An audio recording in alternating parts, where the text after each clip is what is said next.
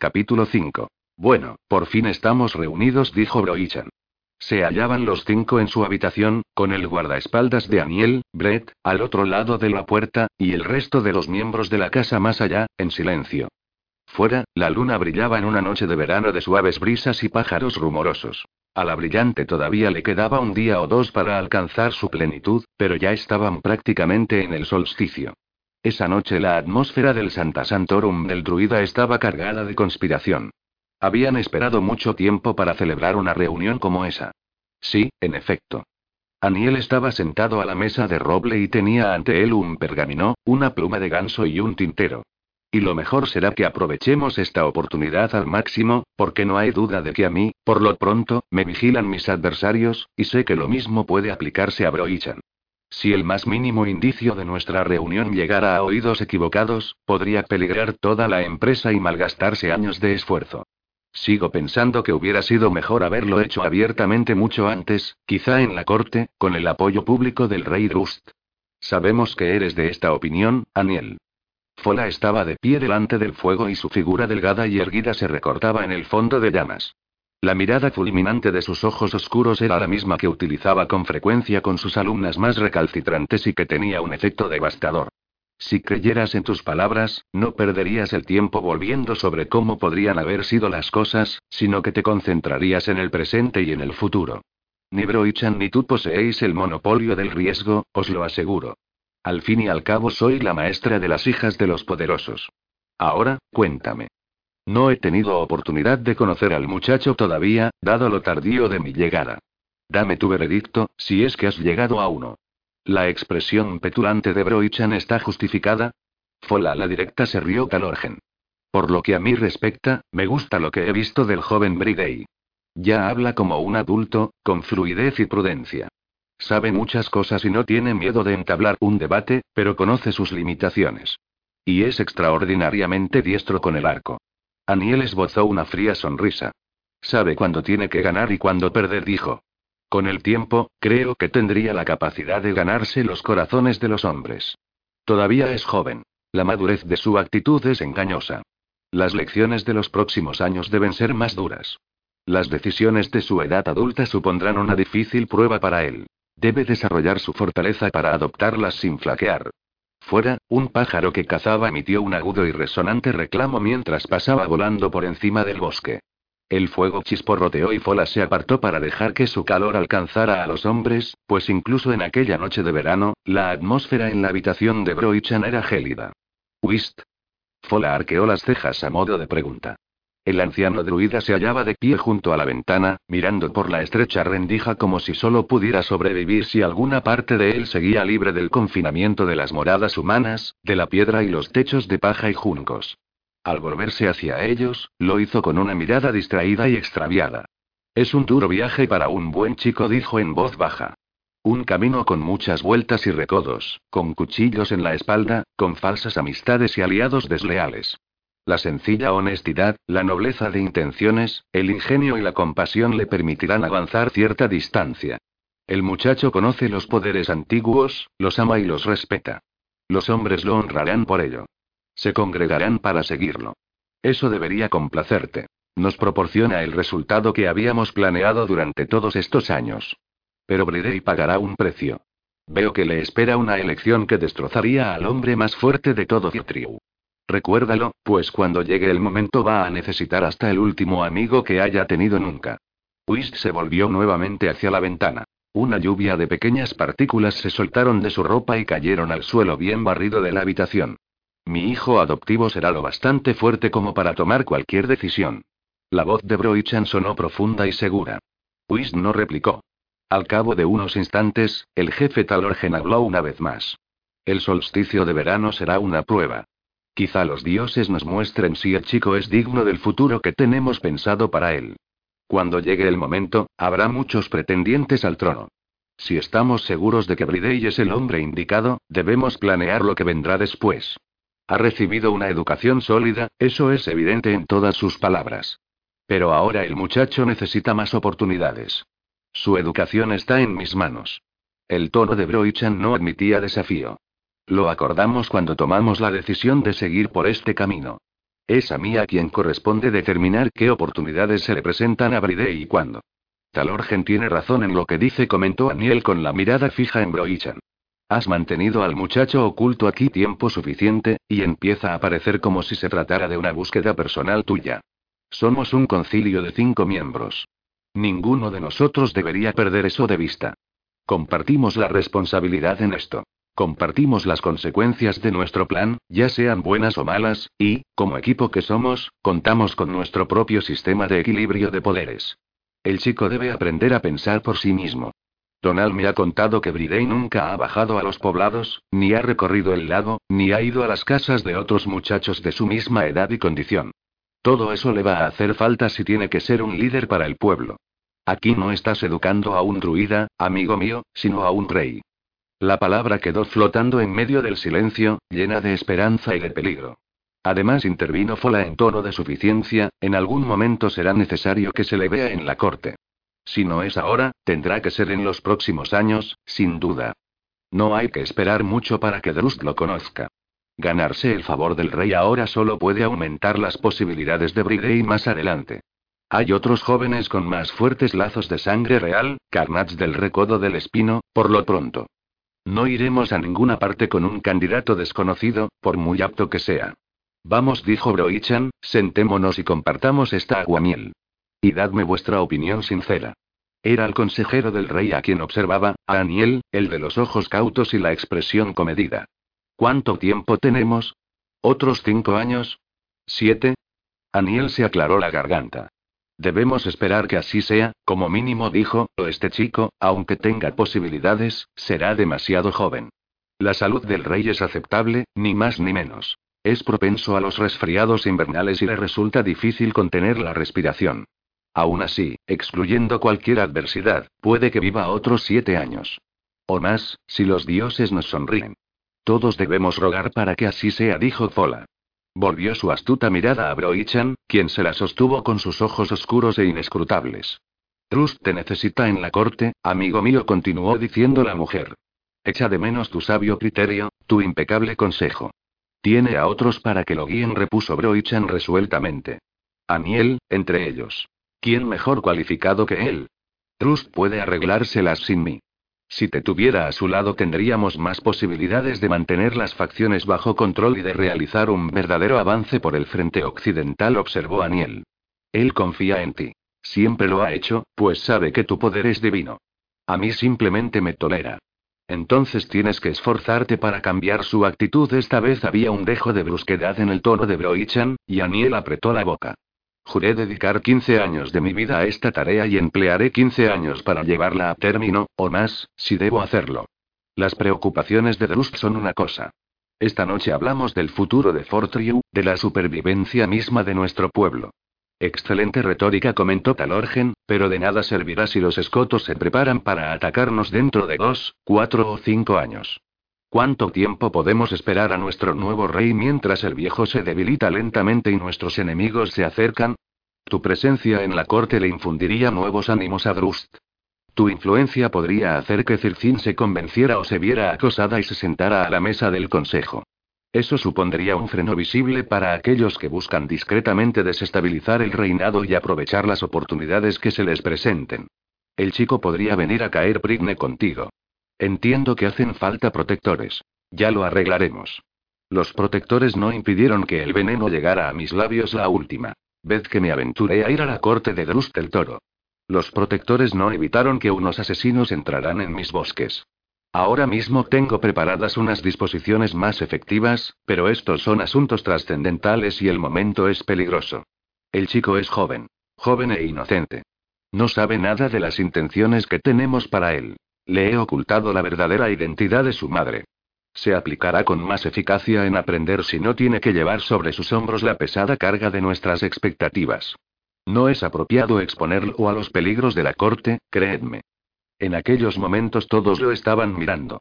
Lo que yo creo, dijo Aniel en un tono harto significativo, es lo que hasta ahora era increíble que Broichan, el perfecto indiferente, se las ha arreglado para tomarle cariño a su hijo adoptivo y sencillamente desea retenerlo en casa un poco más de tiempo.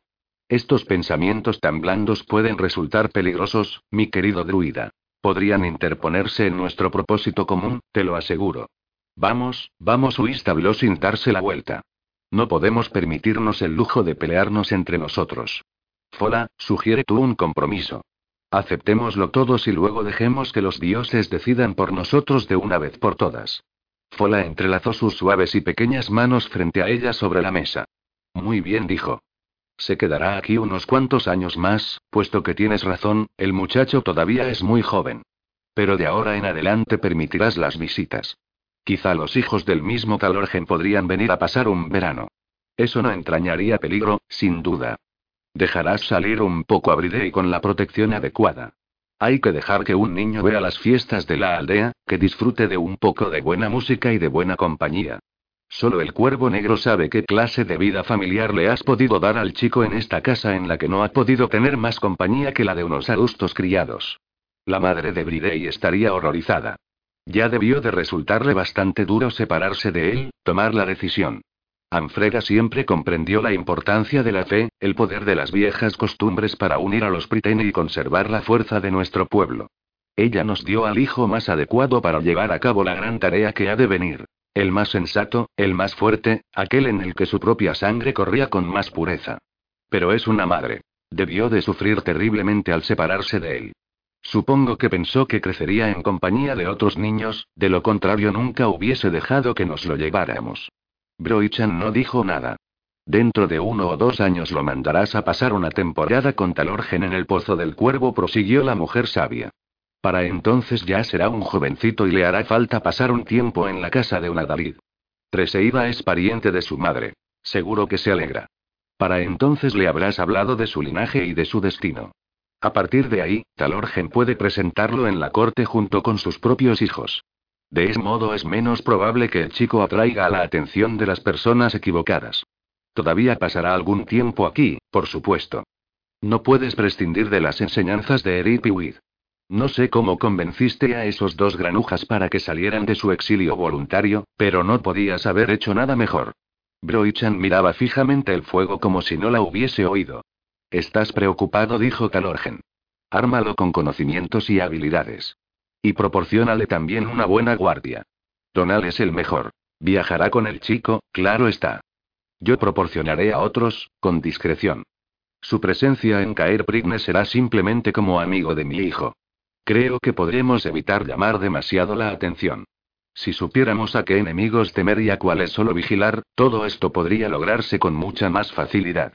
Cuando llegue el momento habrá varios candidatos con posibilidades de reinar. Cada uno de ellos tendrá sus partidarios. Todos serán vulnerables. Esto es el futuro lejano, dijo Fola. Queda mucho tiempo para planear las cosas. Bueno, ¿estamos todos de acuerdo? Esperemos al solsticio. Si Broichan había tenido un momento de incertidumbre, ya había pasado. Su tono fue autoritario. Si los dioses hablan, si nos confirman lo que creemos que es cierto, entonces todo se desarrollará como propones. ¿Y si no? Aniel arqueó las cejas a modo de interrogación. Si no, lo devolveré con su padre a Gwyneth, contestó Broichan como si tal cosa. Y ahora retirémonos. Volveremos a hablar mañana. Tengo entendido que tal Talorgen se ha comprometido para un paseo a caballo a primera hora de la mañana. Mi hijo adoptivo lo mantiene ocupado. Buenas noches, amigos míos, que la brillante guarde vuestros sueños. Los hombres se despidieron con cortesía uno detrás de otro. Fola, sin embargo, permaneció sentada a la mesa de roble y, al ver la mirada que había en sus ojos, Broichan cerró la puerta en cuanto los demás hubieron salido y volvió para tomar asiento frente a la mujer sabia. ¿Y bien? Preguntó. ¿Te he molestado de algún modo? La expresión de Fola sugería que se aproximaba un interrogatorio. ¿Molestado? No, viejo amigo. Pero has sumado otra sorpresa a la que ya tuve de camino aquí por la cañada. Esta noche se ha hecho referencia al aislamiento de Bridey, a la falta de compañía que tiene en una casa de hombres y mujeres adultos. ¿Y? No es cierto, ¿verdad? Dijo la mujer sabia mientras se servía de la jarra de aguamiel y llenaba otra copa para el druida. En la fortaleza del enigmático y poderoso Broichan, antiguo mago y consejero real, no hay solo un niño. Hay dos. En la frente de Broichan apareció una arruga apenas perceptible. No dijo nada. ¿Cómo llegó aquí? Le preguntó Fola con más delicadeza. He oído una historia sobre la luna y el solsticio de invierno. ¿Quién te lo ha contado? Su tono era glacial. Eso no importa. Me debes una respuesta. La educación de Bridey no es únicamente privilegio tuyo, amigo mío, por muy fuerte que sea tu necesidad de controlarlo todo.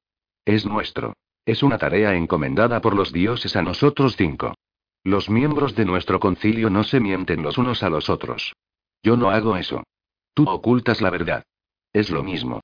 Este asunto podría afectar al futuro del chico. Deberías haberlo dicho antes. Tengo entendido que lleva seis años aquí. Las actitudes de un niño pueden quedar determinadas en un período mucho más corto que ese. ¿Por qué la acogiste? El sentimentalismo nunca ha formado parte de tu carácter. La compasión no es tu cualidad más destacada. El druida se permitió esbozar una fría sonrisa. Tú siempre tan sincera en tus opiniones, Fola. No veo necesidad de ocultarlas o suavizarlas contigo. Eres lo bastante fuerte como para escuchar la verdad. Dime cómo te enteraste de lo de la otra criatura, de la niña. No se encuentra aquí en estos momentos. No puedes haberla visto. No me digas que estás intentando negociar. ¿Pretendes un intercambio de información? Las cejas de Fola se alzaron con fingido horror. ¿Cómo iba a atreverme a hacer nada semejante cuando Fola la temible me clava la mirada con terrible desaprobación? Simplemente era una petición. Los miembros de mi casa están obligados a guardar el secreto sobre esto, al igual que sobre otras muchas cosas. Debo saber quién rompió esa promesa. En Pinochi no hay lugar para la desobediencia. ¿Se aplica también la misma norma para los niños? Preguntó la mujer sabia como sin darle importancia. Todo el mundo tiene que obedecer. No hay que quebrantar la disciplina y Broichan hizo una pausa. ¿Qué me estás diciendo? ¿Que te encontraste con la niña? ¿Que tu ala habló contigo? La misma, con seis años y enfrentándose a la añoranza de su hogar con todas sus considerables fuerzas, dijo la mujer sabia, y cruzó los brazos sobre la mesa frente a ella. Pasé justo por el lugar donde al parecer la mandaste para que no la viera nadie. Ella no tiene ningún deseo de romper ninguna promesa, Broichan. Guardó silencio denodadamente. Me costó bastante trabajo sacarle la historia. Será castigada, dijo el druida con ecuanimidad. Su sitio en mi casa es, como mucho, endeble. Puede que sea pequeña, pero comprende que la desobediencia implica un castigo. ¿Cuál es? El tono de Fola no reveló en absoluto sus pensamientos. Esta casa no puede albergarla si no sigue las reglas. ¿Y la mandará así? ¿A dónde? Broichan puso mala cara. Ya viste lo que es, seguro. La historia es cierta. La dejaron en mi umbral el día del solsticio de invierno, bajo la luna llena. Bridey se despertó y la metió en casa convencido de que la brillante le confiaba la criatura a él, a nosotros, que la diosa la había dejado a nuestro cuidado. El chico se ganó a los miembros de la casa con un simple truco de magia doméstica. Cuando regresé de caer Prigne la pequeña ya era el alma de la casa y no pude echarla. Un problema señaló Fola en voz baja. Vamos, bébete la aguamiel y no seas tan estirado con todo este asunto. Comprendo tus sentimientos y tus dificultades. No en balde he sido maestra de jovencitas todos estos años. Es evidente que la niña le tiene un profundo cariño a Bridey. Sin duda él siente lo mismo por ella, basándose en su convicción de que los espíritus lo han elegido como su protector. El hecho de que lo privaras de la compañía de otros niños ha fortalecido el vínculo entre ellos, no hay duda. Se consideran hermano y hermana. Se necesitan, puesto que ambos se han visto privados de una familia. Como su padre adoptivo, la voz de Broichan sonó tensa. He hecho cuanto he podido para guiar y apoyar al chico. Tiene los más excelentes profesores y una casa en la que se satisfacen todas sus necesidades diarias. Qué triste observó Fola que al parecer pienses que eso basta. ¿Por qué hiciste marchar a tu ala? Parece una niña tranquila y educada, que difícilmente te avergonzaría, ni siquiera en compañía de cuatro temibles desconocidos. Vamos, venga, esto es un poco falso. Ella es lo que es. Ahí radica el dilema. Debo respetar a los dioses. No tengo intención de desobedecer a la brillante, si es que la teoría de Bridey es correcta. Le he enseñado a respetar cualquier forma de vida y a considerar a todos los seres como partes entretejidas del mismo todo. De modo que tu ala se quedó. Un asunto sencillo si Bridey fuera mi verdadero hijo y estuviera destinado para un futuro como mago o guerrero.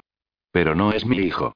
Es el hijo de una princesa de los Priteni y su destino es guiar a nuestro pueblo como debería hacerlo un verdadero rey. Es el candidato que hemos elegido. ¿Cuál crees que fue el precio que tuvo que pagar Anfreda al prometernos un hijo suyo para este propósito aún antes de abandonar Fortriu para vivir en tierras lejanas? Cada paso del camino de Bridey ha sido planeado. Cada curva del recorrido debe ser controlada. Si su futuro no es gobernado por nuestro concilio de los cinco, todo fracasará y nuestra triste patria nunca volverá a reunirse en la verdadera práctica de la antigua fe. Estoy de acuerdo, la pequeña parece inofensiva. Pero es el único elemento impredecible en esta empresa, el único y pequeño factor cuyo control escapa a nuestro poder. Conoces la naturaleza caprichosa de los seres buenos. Mal podemos permitirnos que uno de ellos se introduzca en nuestros planes, como un hilo combado y retorcido que serpentea por un tapiz grande y perfecto. No obstante, terciófola en tono cansino, no puedes mandarla a ningún sitio. ¿Quién la acogería?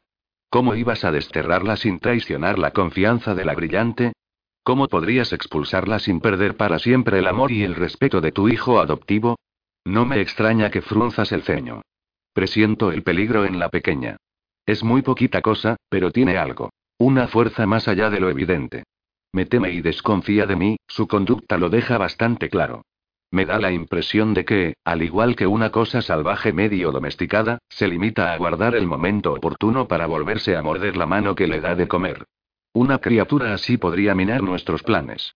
Si ejerce una influencia excesiva sobre Bridey, puede tener la capacidad de desviarlo de su camino. Quizá es que está aburrida, dijo Fola. ¿Aburrida? La voz del druida denotó absoluto asombro. Imposible. Aquí nadie tiene tiempo de holgazanear. Fola lo miró. Querido dijo, siento cierta lástima por Bridey, y más aún por tu ala, pues tus palabras sobre criaturas que muerden me dice que no comprendes lo que es ser niño. ¿Acaso nunca fuiste joven? ¿Te has olvidado de lo que se siente cuando te excluyen, de lo que es estar solo, que te nieguen lo que a otros les dan por derecho? ¿O es que apareciste ya crecido y capaz de enfrentarte de manera competente con cualquier destino que te encontrarás en tu camino? Broichan no respondió. No me gustan las negociaciones ni los tratos. La mujer sabia se bebió la aguamiel que le quedaba. De todos modos, creo que podría ofrecerte uno que contribuirá en gran medida a resolver tu dilema, así como a disipar mis inquietudes sobre la educación de estos niños. Cuéntame. Fola se puso de pie. Todavía no. Primero quiero conocer al muchacho y ver si mi intuición sobre él es correcta. Y esperaré hasta que haya pasado el ritual del solsticio. Eso nos dará las respuestas de los dioses. Entonces volveré a hablar contigo. ¿Tienes pensado discutirlo con nuestros compañeros mientras tanto? ¿Buscar sus sabias opiniones sobre el tema de mis deficiencias como padre adoptivo? Fola esperó unos instantes antes de responder.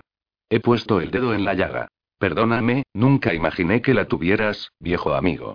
De momento dejemos que esto quede entre nosotros dos. En cuanto a las deficiencias, no juzgaré este tema hasta que no haya hablado con Bridey. La mañana resultó gratificante.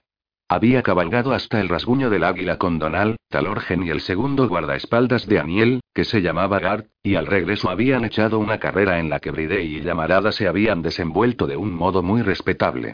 El ganador fue Talorgen, con su fornida yegua de patas fuertes. Luego Edith y Will le habían dado una clase sobre el uso de los símbolos de clan, durante la cual habían entrado el consejero Aniel y el druida Montaraz, que se habían acomodado para escuchar. Ninguno de los dos fue capaz de guardar silencio. Hubo teorías y contradicciones en abundancia. Fue una de las mejores clases que había tenido nunca Bridey. Después de eso se disculpó y subió hasta los robles para sentarse un rato a solas. Parecía lo más correcto, aunque Tuala no estuviera y no fuera a volver hasta después del solsticio. Si se sentaba tranquilamente en el lugar favorito de la pequeña, razonó Bridey, tal vez ella sentiría cercana su presencia aunque estuviera en la cresta de los robles, tan lejos cañada abajo. La magia de los lugares era así. La diosa madre mantenía unida toda la tierra. Su cuerpo era la tierra, sosteniendo y vinculando la vida que la habitaba. Si se quedaba allí sentado entre las raíces de roble, igual que si fuera la propia tuala, y pensaba en la manera en que el árbol se extendía hacia abajo, hacia el centro de la tierra, quizás sus pensamientos podrían trasladarse de una parte de la diosa madre a otra, desde Pignochi a un pequeño lugar seguro del bosque donde Tuala también estaba sentada pensando y soñando. No pasa nada, le dijo. Pronto volverás a casa. Con los ojos cerrados, podía ver su carita preocupada, sus grandes y extraños ojos. Al parecer no dejo de encontrarme a jovencitos bajo los árboles, dijo una enérgica voz. No sabría decir lo que significa. Bridey, ¿verdad? Anoche llegué demasiado tarde para saludarte. El chico se puso en pie de un salto, se sacudió la tierra de la ropa y saludó con un educado gesto de la cabeza a la anciana que tenía ante él. Lo siento, dijo. No te vi llegar. Sí, soy Bridey. Y yo soy Fola. Te ahorraré el bochorno de tener que preguntármelo. Normalmente se me encuentra en Van Merren, donde dirijo un establecimiento en el que las jóvenes aprenden las costumbres de la diosa en todos sus aspectos. Tengo un mensaje para ti. Sacó un trozo de cinta bastante gastado, que una vez había sido azul, y se lo puso en la mano. Oh. Lo reconoció al instante. Había vuelto a atar esa trenza más veces de las que podía contar. Pasaste por la cresta de los robles de camino hacia aquí. Mis asuntos me llevaron a esa parte de la cañada, sí. ¿Tu ala está bien? Pues claro. ¿Por qué no iba a estarlo? Eso tenía varias respuestas posibles. Porque es pequeña, porque no quería marcharse, porque le tiene miedo a Broichan. Porque no puede dormir sin su historia. Es un largo camino, dijo Bridey. Fola sonrió. Te ha educado un hombre con un gran talento para no responder a las preguntas, comentó. Tu hermana parecía encontrarse bien de salud. Por lo visto te echaba de menos, aunque ella no lo dijo con tantas palabras. Creo que se pondrá muy contenta al regresar a Pitnochie. Bridey asintió con la cabeza y se metió la cinta en el bolsillo. En realidad no es mi hermana, dijo. Ah, no. No exactamente. Ambos somos hijos adoptivos de Broichan. Fola sonrió. Dudo mucho que Broichan lo vea de este modo, observó. Bridey no dijo nada. Probablemente se tratara de otra prueba, una más difícil, pues con aquella anciana de nariz afilada y ojos brillantes no había modo de saber cuáles eran las respuestas adecuadas. Una cosa sí era segura, no iba a tolerar ni una sola crítica sobre su padre adoptivo, aun cuando Broichan hubiera hecho marchar a Tuala. Tal vez no dijo con prudencia. Pero lo somos de todos modos. Mi padre. Me mandó aquí para que me educaran. A Tuala la envió la mismísima brillante. ¿Para que la educaran? Por alguna razón contestó Bridey. Y yo intento que aprenda. Ya sabe contar hasta 50, conoce un poco el ritual y muchas historias. Pero no hay mucho tiempo para todo eso. Hablaré con Broichan, dijo Fola resueltamente. Esta situación es ridícula. Debe compartir tus lecciones. Habrá muchas cosas que no comprenderá, pero se empapará de todo lo que pueda. Su seguridad era admirable. El chico dudaba mucho que la mujer pudiera convencer al druida para que accediera, pero no se lo dijo. Actuala le gustaría. Lo sé. Ahora dime una cosa, Bridey. Conozco la historia sobre cómo la encontraste. Sé que tú comprendes su origen, qué es y de dónde vino. No estoy segura de que entiendas lo difícil que puede ser para ella más adelante. Piensa en ello. Piensa en cómo serán las cosas cuando tu ala y tú seáis mayores. Considera el mundo en el que los dos tendréis que vivir. ¿Qué hará ella? ¿Cómo puede ser su vida? Él no estaba seguro de lo que la mujer sabia quería decir. Aquí en Pignochie todo el mundo la quiere. Esa parte no era del todo cierta. No se podía asociar la palabra amor con el propio Broichan. Aquí es feliz. Pertenece a este lugar. Tú no vivirás aquí para siempre, Bridey. Un día serás un hombre y seguirás tu propia vocación, harás tus propios viajes. Me da la impresión de que eres el centro del mundo de esa chiquilla. ¿Qué hará ella sin ti? La gente no se fía de los seres buenos. Tu ala no siempre encontrará amabilidad en el más ancho mundo de los humanos. ¿A qué te refieres? preguntó el chico, desconcertado. ¿Me estás diciendo tú también que tendría que haberla dejado en la nieve? No voy a escucharlo y de repente estaba enojado. Yo no te estoy diciendo nada, repuso Fola en voz baja. Tómate mis preguntas como lo que son. En ellas no hay lecciones ni juicios. Lo único que quiero es una respuesta meditada. Bridey se obligó a respirar siguiendo un ritmo determinado hasta que se le pasó el enfado. Se obligó a mirar a la mujer sabia directamente a los ojos, oscuros y penetrantes. Tu ala es fuerte, dijo. Seguirá el camino que ella elija. Su vida puede ser cualquier cosa que ella quiera que sea. ¿Y tú? Yo. Yo la ayudaré y la protegeré, me aseguraré de que no esté sola. Como un hermano, pero sin serlo. Entiendo. ¿Y qué me dices de tu vida? ¿Y si tu camino te lleva lejos y no puedes cumplir con esta responsabilidad para con una hermana pequeña que no lo es? Bridey frunció el ceño. Mi padre adoptivo todavía no me ha dicho lo que tiene pensado para mí. Podría ser que tuviera que irme un tiempo, claro, Talorgen dijo que podía quedarme en el pozo del cuervo, pero para entonces tu ala será mayor. Y cuando crezcamos podremos tener nuestra propia casa. Tendrá que estar cerca del bosque. Ella necesita tener los árboles cerca. La mayor parte del tiempo uno tiende a olvidarse de lo joven que eres, Bridey dijo Fola, en cuyos labios se dibujó una sonrisa irónica. Broichan te ha educado para que hables y también para que escuches como un erudito. Solo de vez en cuando veo al niño que hay debajo y reconozco que todavía eres eso. Un niño. Dime, ¿qué es lo que quieres tú? ¿Cuál es el futuro que desearías para ti? La única manera de responder a eso era diciendo la verdad. Volver a unir los reinos de los Priteni, dijo sencillamente Bridey. Volver a hacer que Circin forme parte de Cirtriu. Recuperar la práctica adecuada de la antigua fe, de modo que todos nosotros honremos a los antepasados como deberíamos. Para expulsar a los escotos y traer la paz. Eso es lo que quiero hacer. ¿Alguna otra cosa? Tardó un momento en darse cuenta de que la mujer estaba bromeando. Notó que se sonrojaba. Supongo que parece un ideal demasiado elevado. ¿Cómo podría aspirar a empezarlo siquiera? Es una tarea para un gran líder. Entiendo por qué te has reído de mí. Pero tú preguntaste y yo te di una respuesta sincera. Estas aspiraciones deberían estar en la cabeza y el corazón de todos los hombres y mujeres de Citriu. Todos deberíamos esforzarnos por alcanzarlas. Fola movió la cabeza en señal de asentimiento. No me estaba riendo de ti, hijo, repuso. Aplaudo tu coraje y tus ideales, y ruego para que vivas para conseguirlos. Ahora tengo otra pregunta que hacerte. Había resultado una conversación difícil. A Bridey le costaba imaginar lo que podría venir a continuación. Dime, dijo Fola, ¿y si Broichan te mandara de vuelta a casa, a Gwyneth? Bridey fue presa de un repentino horror. ¿Acaso la mujer sabia sabía algo que su padre adoptivo no le había contado? Al final no sabes qué decir, después de afrontar expertamente el resto de mi interrogatorio. Me pregunto por qué. ¿Te lo ha dicho él? Espetó Bridey a pesar de que no era esa su intención. ¿Va a enviarme de vuelta de Gwyneth? Ella lo contempló, solemne como un búho. ¿No quieres ver a tu familia? Contuvo la primera respuesta, mi familia está aquí, mi familia son Broichan, Donal y Tuala. Claro, le contestó educadamente. No te creo, replicó Zola. Todas tus palabras están plagadas de cautela, excepto cuando en la conversación se menciona algo que te importa de verdad. Entonces tus facciones cambian, tus ojos se iluminan y dejas de hablar como un anciano prudente o un confuso druida y me muestras un atisbo de ti mismo. Lo que a ti te importa es Fortrio y la cañada, la brillante y, por supuesto, la pequeña que la diosa dejó a tu cuidado. Has olvidado Gwyneth. ¿Cuánto tiempo llevas en Pignochie? ¿Siete, ocho años?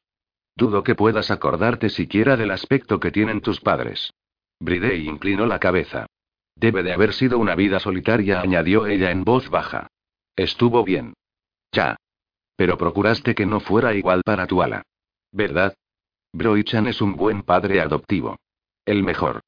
Y tú eres un hijo fiel. Hijo adoptivo. Muy bien, Bridey, te has desenvuelto de forma admirable. Broichan te ha entrenado de forma experta para esta clase de combate. A tu hermanita también se le da bastante bien, a pesar de no ser mucho mayor que un ratón de campo. Sabes que el ritual del solsticio es una especie de prueba, ¿verdad? De pronto volvió hacia él su intensa mirada. Sí, contestó Bridey. No estoy seguro de qué exactamente. Tendré que hacerlo lo mejor que pueda y espero que los dioses me muestren el camino. No tengo ni la más mínima duda de qué es lo que harán, dijo la mujer sabia. Tuala sabía algunas cosas sobre el solsticio.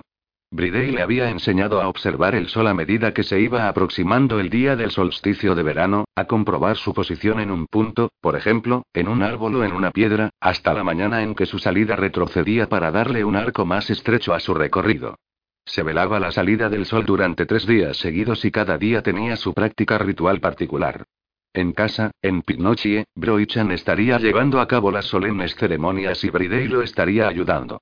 Allí en la cresta de los robles apenas se observaba el momento de cambio del año. No lejos de la cabaña había un manantial hasta el que se dirigieron andando, una vez terminado el trabajo de la mañana, las dos mujeres mayores, la joven y la propia Tuala, mientras que el gatito, Bruma, seguía sus pasos por entre la maleza, tan pronto agazapándose como avanzando a todo correr, su rabo como un susurro de color gris entre las onduladas frondas de los helechos. El agua brotaba por entre las piedras y caía a una pequeña poza redonda sobre la cual los saucos extendían unas ramas largas y delgadas. Cada una de las mujeres anudaba allí un retazo de tela de color tuala hubiera hecho lo mismo, pero había vuelto a perder su cinta y no tenía ninguna otra cosa que pudiera usar y Brena y la niña hicieron juntas un dibujo con piedras blancas junto al borde del agua. Dedicaron una sencilla oración a la diosa, y hasta eso hicieron con expresión avinagrada y mirada adusta la madre y la tía de Brena. Tuala nunca había visto unas personas tan tristes, tan enojadas. Había muchas cosas por las que sonreír, incluso sintiéndote solo. La salida del sol, el dibujo que los helechos trazaban en torno a las rocas cubiertas de musgo, el magnífico olor a húmedo del pequeño claro, el susurro de la voz de la diosa y ¿puedo quedarme aquí un poco más? Le preguntó a Brena. Solo un poco. Desde aquí veo la casa. Volveré directamente, lo prometo. Las mujeres mayores ya se estaban encaminando de nuevo hacia la casa por el sendero. Brena dudó. Lo prometo, volvió a decir Tuala, intentando parecer la niña más obediente del mundo. De acuerdo, asintió la muchacha. Su rostro se veía más alegre ahora que se acercaba el día en que Zinioch vendría a buscarlas para llevarlas a casa. Ya no tenía los ojos enrojecidos y esbozó una lánguida sonrisa. Has sido una buena chica, Tuala. Ten cuidado. No te mojes la ropa. Sí, Brena. En realidad, Tuala ya había estado allí varias veces, con la única compañía de Bruma. Desde la mañana en que había descubierto sin querer que, en realidad, lo de la hidromancia era increíblemente fácil y que apenas necesitaba practicar, la charca la había llamado con fuerza y había pasado tanto tiempo allí agachada contemplando sus aguas sombrías como lo había hecho en la cuna de las viejas raíces del roble. La primera vez estaba mirando en el agua por si veía algún pez y, antes de haber tenido oportunidad de comprobar si había alguno, había aparecido la imagen en la superficie, una imagen de árboles, cielo y senderos del bosque que no era un reflejo, pues lo que veía era la colina que se alzaba sobre Pinochie, y allí, en medio de la pequeña charca, estaban Bride y su pony llamarada, cabalgando hacia el rasguño del águila. Lo único que tenía que hacer para que la imagen no se desvaneciera era permanecer quieta y respirar rítmicamente. No era en absoluto difícil. Cuando empezó a visitar el lugar con más frecuencia y a mirar en la poza a horas diferentes en días distintos, Tuala vio algunas imágenes que la preocuparon. Había cosas que no podían ser ahora, cosas que debían de ser de hacía tiempo o que todavía estaban por venir. Era una lástima que Bridey no estuviera allí. Tenía muchas preguntas para las que necesitaba respuestas. ¿Por qué había gente que era tan cruel con los demás? ¿Por qué se peleaban, discutían y se enfadaban cuando eso no resolvía nada? ¿Quiénes eran los guerreros pelirrojos que no dejaba de ver en el agua, con la mirada calmada y fría puesta en la muerte? El joven que había allí, el que tenía unos rizos castaños y una luz en el rostro como una llama de valentía, ¿era realmente una versión adulta del propio Bridey? Y de ser así, ¿por qué nunca se veía a ella misma? Era normal que cuando practicaba la hidromancia sintiera una extraña comezón, como si por todo el pequeño claro donde el manantial brotaba de la tierra hubiera unos observadores silenciosos e invisibles. Aquel día volvían a estar allí. Tuala podía notarlo. Un círculo de miradas fijas en ella, un corro de seres centrados en ella. No podía ver nada aparte de un leve resplandor en la atmósfera, una ligera alteración en la forma en que estaban las cosas. Sus ojos le decían que allí no había nadie. Sin embargo, sabía que no estaba sola.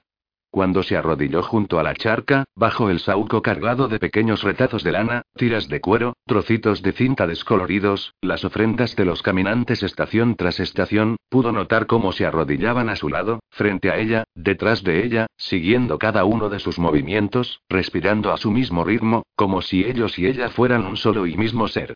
¿Quiénes sois? Susurró casi con enojo. ¿Por qué no os dejáis ver? Pero no hubo respuesta aparte de un débil sonido parecido al de la brisa entre las hojas, y luego el silencio. En la imagen del agua era mediodía, mediodía en Pinochie, pues se veía la casa de Broichan entre los robles engañosos y luego las aguas del lago de la serpiente que destellaban bajo el sol, protegidas por unas colinas oscuras cubiertas de árboles. Vio a Fidich que subía renqueando por una cuesta bajo los pinos hacia una cima pelada donde se estaba reuniendo la gente.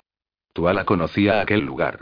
Lo llamaban la colina del árbol del alba, pues en ella se alzaba un venerable y añoso roble solitario en cuya frondosa copa se reflejaba la luz del sol naciente. Allí, Broichan y Bridey habrían velado la última noche y las dos anteriores, señalando el lugar por donde el guardián de las llamas perforaba el horizonte. Se estaba formando un círculo sobre las losas que había en la cima. Los miembros de la casa de Pinocchio ya se habían congregado allí. Vio a Broichan, alto y solemne con sus vestiduras negras y con una daga ritual en las manos hecha de cuerno y plata. Llevaba puesta una corona de hojas de roble sobre su cabello trenzado. La expresión de su rostro hizo que Tuala se estremeciera. Había personas a las que conocía y otras a las que no. Estaban Mara, Donali, Ferat, y la mayoría de los hombres de armas. Había otros guerreros a los que no había visto nunca y que tenían el rostro tatuado con símbolos de clan y recuentos de batallas. Había un druida de blancas vestiduras que llevaba unas de ramas en la mano. También vio a esa anciana, Azola. Ella llevaba un cuenco de bronce lleno de agua que en aquellos momentos colocó en el cuadrante oeste del círculo. Tualas movió un poco y se inclinó para acercarse más a la superficie de la poza. Bruma se hallaba agazapado a su lado, con la cola erizada, las patas cuidadosamente metidas bajo el pecho de la niña y los ojos sesgados fijos en la quietud del agua. Quizá tuviera su propia visión felina. Las imágenes se desarrollaron como un baile solemne. Broichan caminaba al tiempo que trazaba el espacio sagrado con la punta de su daga. En cada cuadrante su voz decía las palabras rituales de reconocimiento y saludo.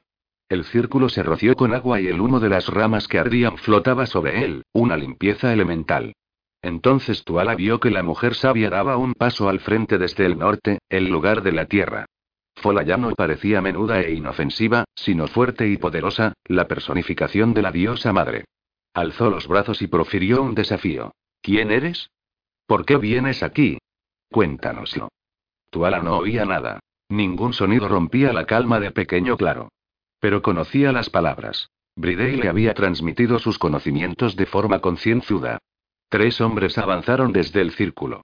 Uno era el druida vestido de blanco, un anciano con unos ojos pálidos y penetrantes y una alborotada mata de cabello níveo en el que había enredadas semillas, ramitas y hojas.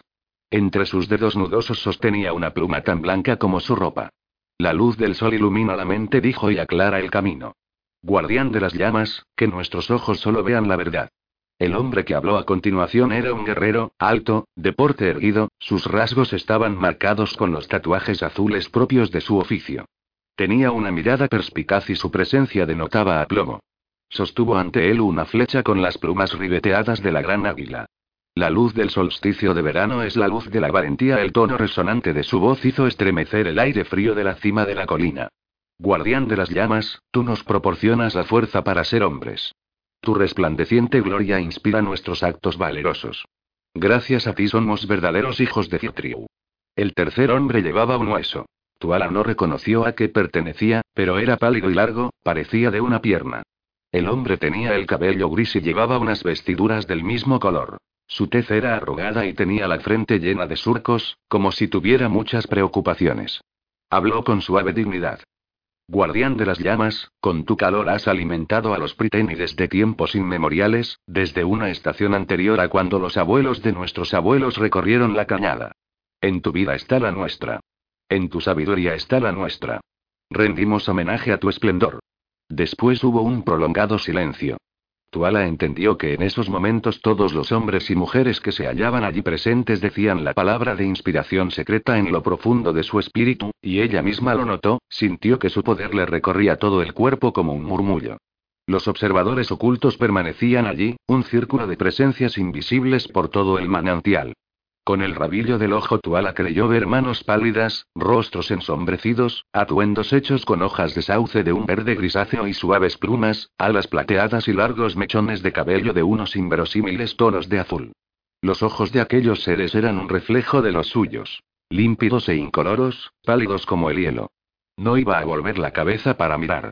Debía retener la imagen del agua porque en aquellos momentos veía a Bridey, que avanzaba desde la base del árbol del alba y sostenía una vela encendida frente a él.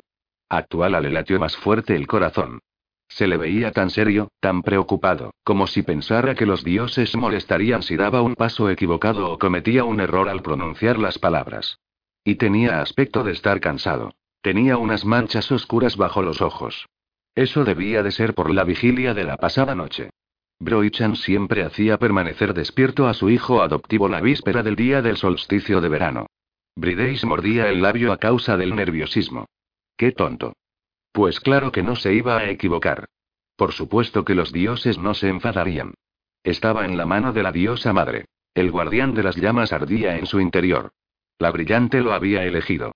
Era Bridey, el que siempre lo hacía todo bien. El muchacho volvió a avanzar, entró en el círculo y empezó a recorrer un camino en espiral desde su extremo hacia el interior mientras la vela ardía constante e intensamente en sus manos. Llevaba la cabellera rizada, castaña como la corteza del roble, peinada pulcramente hacia atrás. En sus ojos se reflejaba el cielo azul del verano, cálido y brillante, y sus pasos eran perfectamente firmes.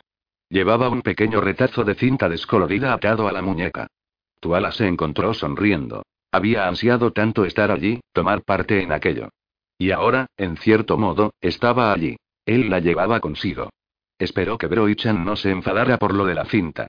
Bridey siguió el acaracolado sendero hasta el punto central del círculo, donde entonces se hallaba su padre adoptivo con la mujer sabia a su lado. El chico alzó las manos y sostuvo la vela en alto. Esta es la llama de la esperanza y la promesa de justicia y paz por toda la tierra. Proclamó. No había ni un atisbo de nerviosismo en su tono. A juzgar por el sonido de su voz daba la impresión de que lo tuviera a su lado, cosa que hizo que Tuala se estremeciera, aunque solo la oía con los oídos de la vidente, a quien le habla el silencio. Invoco el poder del guardián de las llamas y apelo a la fuerza de nuestra madre profunda, la tierra, y a la que trae las mareas, la brillante. El sol ha triunfado. Hoy alcanza su cenit. Su vida nos ha despertado y ha hecho fértil la tierra por la que caminamos. Ahora inicia su larga retirada. Ahora nos llenamos de su luz para iluminar nuestro viaje de hoy en adelante. Que cada uno de nosotros sea como una lámpara ardiendo. Que cada uno de nosotros avance henchido con el resplandor de la verdad. A continuación tenía que haber hablado Broichan, pero antes de que pudiera abrir la boca se oyó un batir de alas y un movimiento en el cielo y aparecieron dos águilas por el este.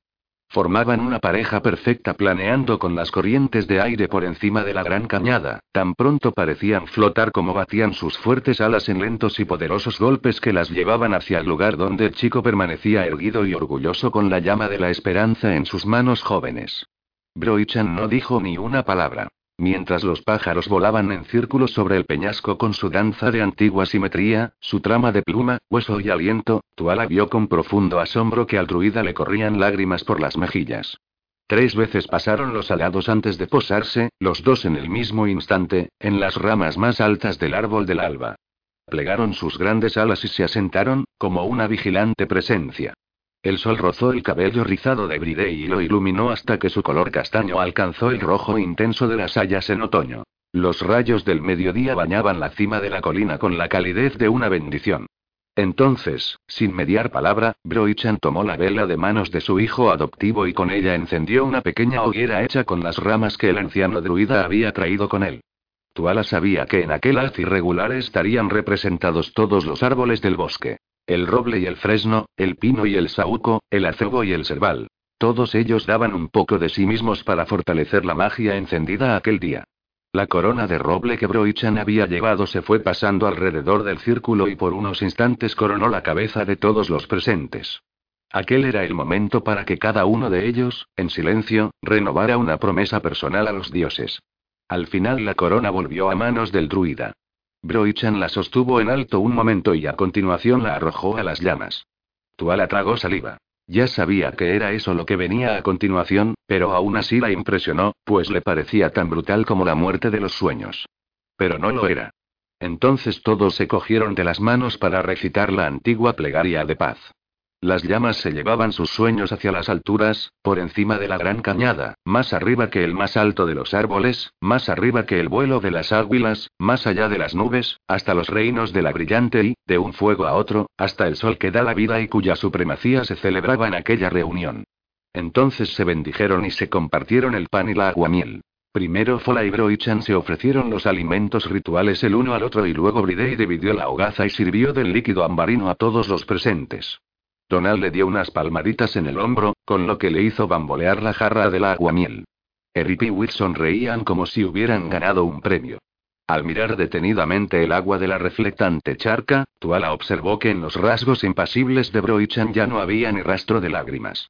Quizá se lo había imaginado. Quizá aquello no era, sino que podía ser.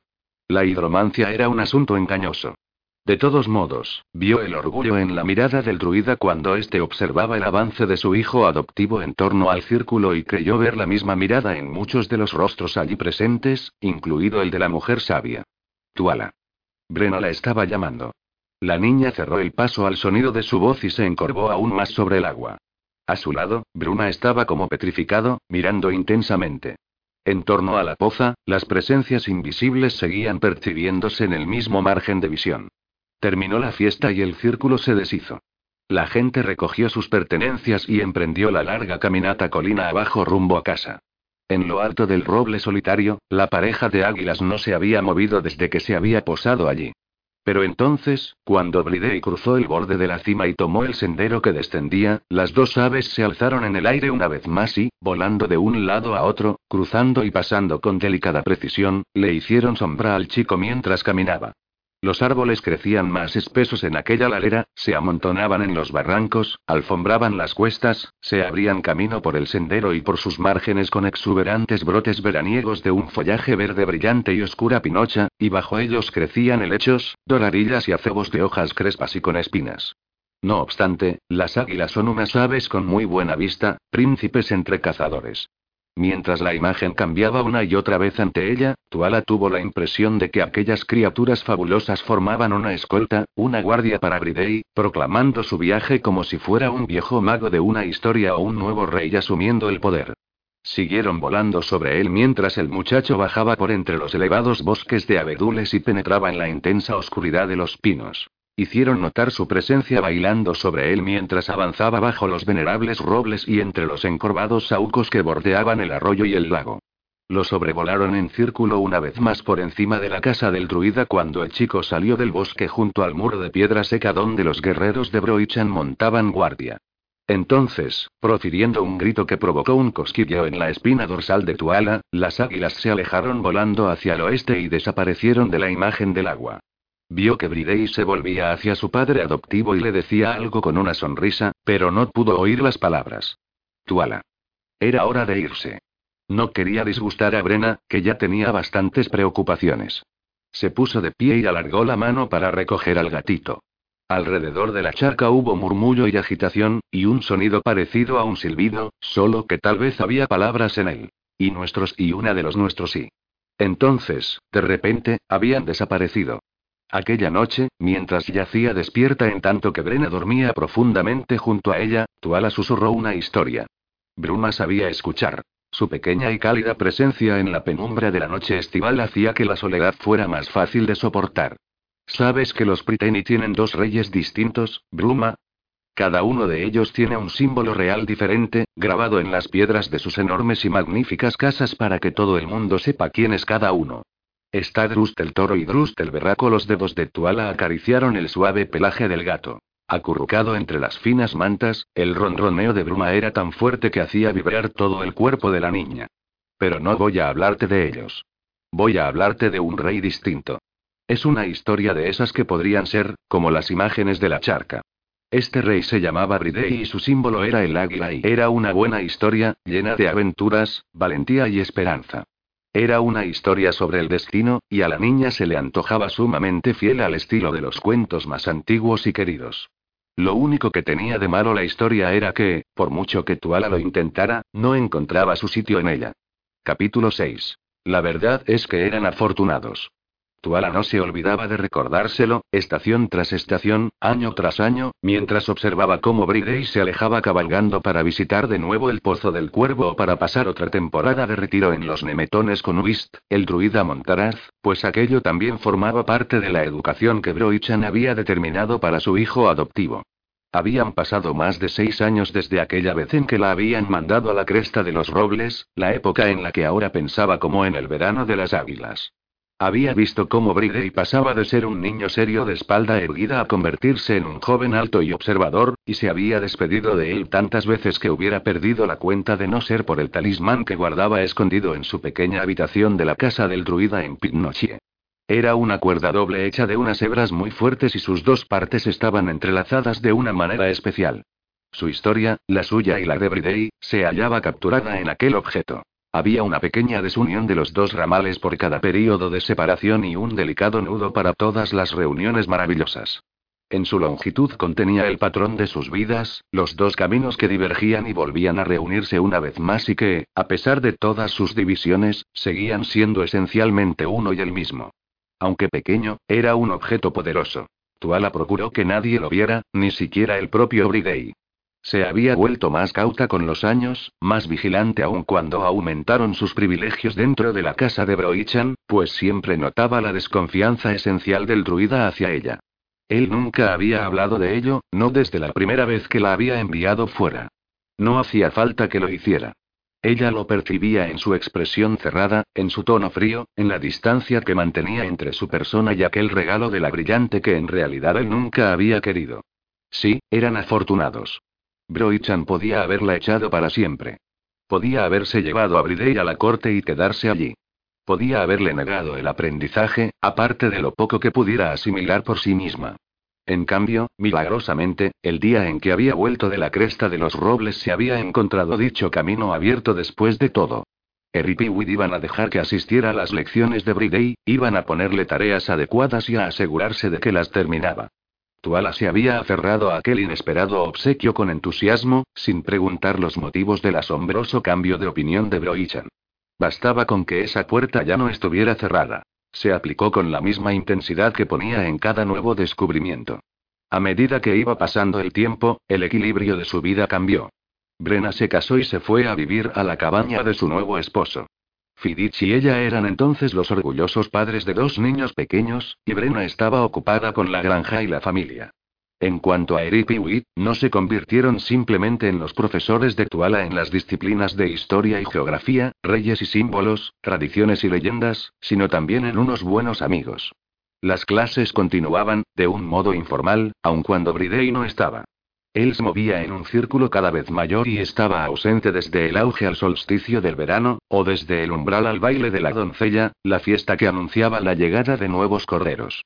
La vida hubiese resultado muy triste de no haber sido por la paciencia y amabilidad de los dos ancianos y por las concesiones que hizo Broichan y que les permitían instalarse con su pequeña alumna frente a la chimenea del salón por las mañanas con sus pergaminos y plumas. Con la ausencia de Bridey, Tuala sabía que le faltaba una parte esencial de sí misma, una parte tan fundamental de su existencia como lo eran sus ojos, sus oídos o el corazón que latía en su pecho. Aquel invierno iba a ser particularmente duro. Bridey iba a marcharse al Pozo del Cuervo para estar con Talorgen y su familia y Tuala sabía, porque lo había visto en el agua, que habría peleas, muertes y dolor. Su visión le había mostrado a Bridey con una expresión que nunca había tenido en su rostro, una mirada que significaba que había visto algo que esperaba no volver a ver nunca, pero que sabía que debía afrontar una y otra vez. Tuala había visto hombres destrozados y sangre en los brezos. Había percibido, con los oídos de la mente, un grito de dolor insoportable, un sonido que daba de entera y te hacía rogar a los dioses para que terminara, enseguida, antes de que uno se volviera loco. Pero no se lo contó a Bridey. Ella comprendía que no se podía confiar en que esas visiones fueran una imagen clara de lo que estaba por venir. Utilizarlas como base para planear tus acciones era correr un riesgo considerable. Bridey ya era un hombre. Tenía 18 años. Indudablemente se vería enfrentado a batallas y a pérdidas, como les ocurría a todos los hombres, tanto si ella lo había podido conocer por sus visiones como si no. No podía hacer nada para contener el momento en que aquella terrible sombra penetrara en su mirada. Solo estar allí cuando él regresara a casa, escuchar y consolarlo, pues ella era la poseedora de sus miedos más recónditos y la guardiana de sus sueños. Se despidieron en el rasguño del águila. Se había hecho más difícil encontrar un momento para estar juntos a solas ahora que Broichan permitía más visitas en Pinochie, más idas y venidas. En aquellos momentos se alojaban en la casa Talorgen y su hijo Garnight, un joven pecoso y desgarbado que enseguida se había hecho amigo íntimo de Bridey, aunque no de Tuala. Garnight la consideraba una niña, y una niña muy rara, además. Se burlaba de ella por sus silencios, por su solemnidad, por la extraña palidez de su piel y sus grandes ojos de búho. Se lo decía sin mala intención, pero Tuala no sabía cómo reaccionar ante semejantes bromas. Le parecía que aquello no tenía ningún sentido. ¿Acaso servía para otra cosa que no fuera reafirmar lo que más la había incomodado en casa del druida? ¿Su diferencia? No quería que la excluyeran. Ella quería encajar. A Eric y Witt no parecía preocuparles lo que era, ni las cosas que hacía sin pensar, como mover a los pequeños reyes y sacerdotisas por el tablero de juego sin tocarlos, o hacer que la luz coloreada que entraba por la ventana redonda se convirtiera en un danzante despliegue de insectos diminutos y brillantes como piedras preciosas que se dispersaban en una lluvia de polvo centelleante. Eric carraspeaba, ejem, ejem. Whit se acariciaba la barba blanca, movía la cabeza con expresión sabia y seguían con la siguiente parte de la lección, ya fuera sobre conocimientos herbarios, astronomía o reyes y reinas. En aquellos momentos recordaba a los reyes y reinas, sentada con Bridey en las losas de la cima del rasguño del águila. Era otoño. Él se marchaba aquel mismo día y el año estaba avanzando hacia su época oscura. ¿Bridey? ¿Sí? Estaba contemplando la cañada hacia el oeste, quizá buscando las águilas, quizá intentando distinguir el camino que conducía al pozo del cuervo, hacia donde no tardaría en cabalgar. Si te hubieras quedado en Winnet, algún día podrías haber sido rey, dijo Tuala.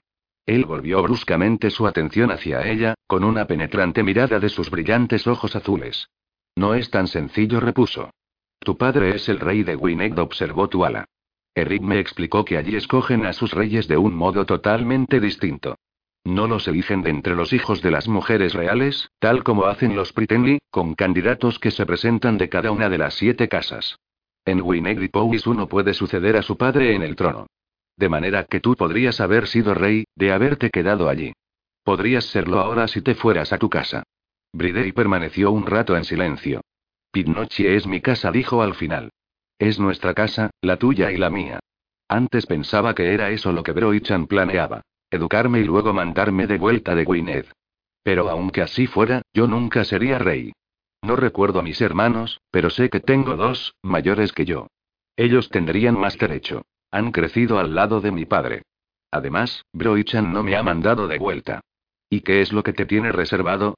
De hecho, Tuala ya sabía la respuesta. Las señales le resultaban absolutamente claras y así había sido desde aquel lejano día en el que Bridey había portado la llama del solsticio de verano y las águilas habían acudido al lugar.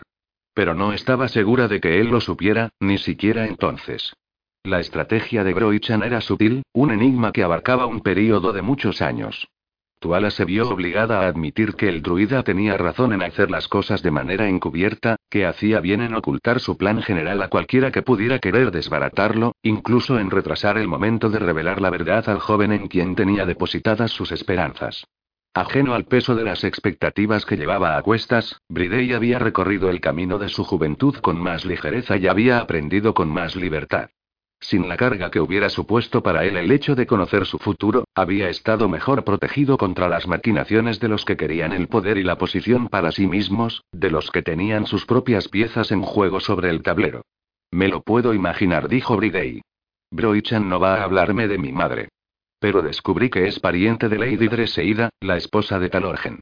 Y Lady Dreseida es prima del rey Drust.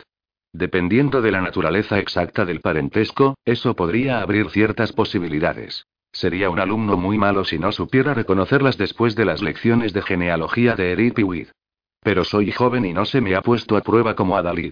Creo que lo más probable es que Broichan quiera que desempeñe un papel similar al que antes fue el suyo, que me convierta en asesor del rey.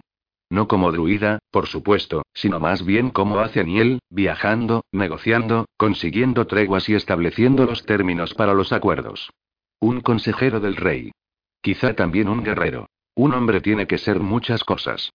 Eres un poco joven para ser consejero del rey Drust, comentó Tuala con rotundidad. Bridey se sonrojó y ella lamentó sus palabras al instante, aunque éstas hubieran dicho la verdad. Habrá otros reyes después de él. Soy un hombre, Tuala, no un niño. Desempeñaré el papel que me corresponde. Tuala se contuvo, aunque percibió un mensaje silencioso que le dolió. Yo soy un hombre y tú todavía eres una cría. No puedes comprenderlo. Eso no era justo. Ella lo comprendía, y lo había comprendido desde que era una niña pequeña que ni siquiera podía mantener su cabello bien sujeto. Y a pesar de su complexión delgada y su corta estatura, ella también era ya una mujer. Iba a cumplir 13 años en el solsticio de invierno.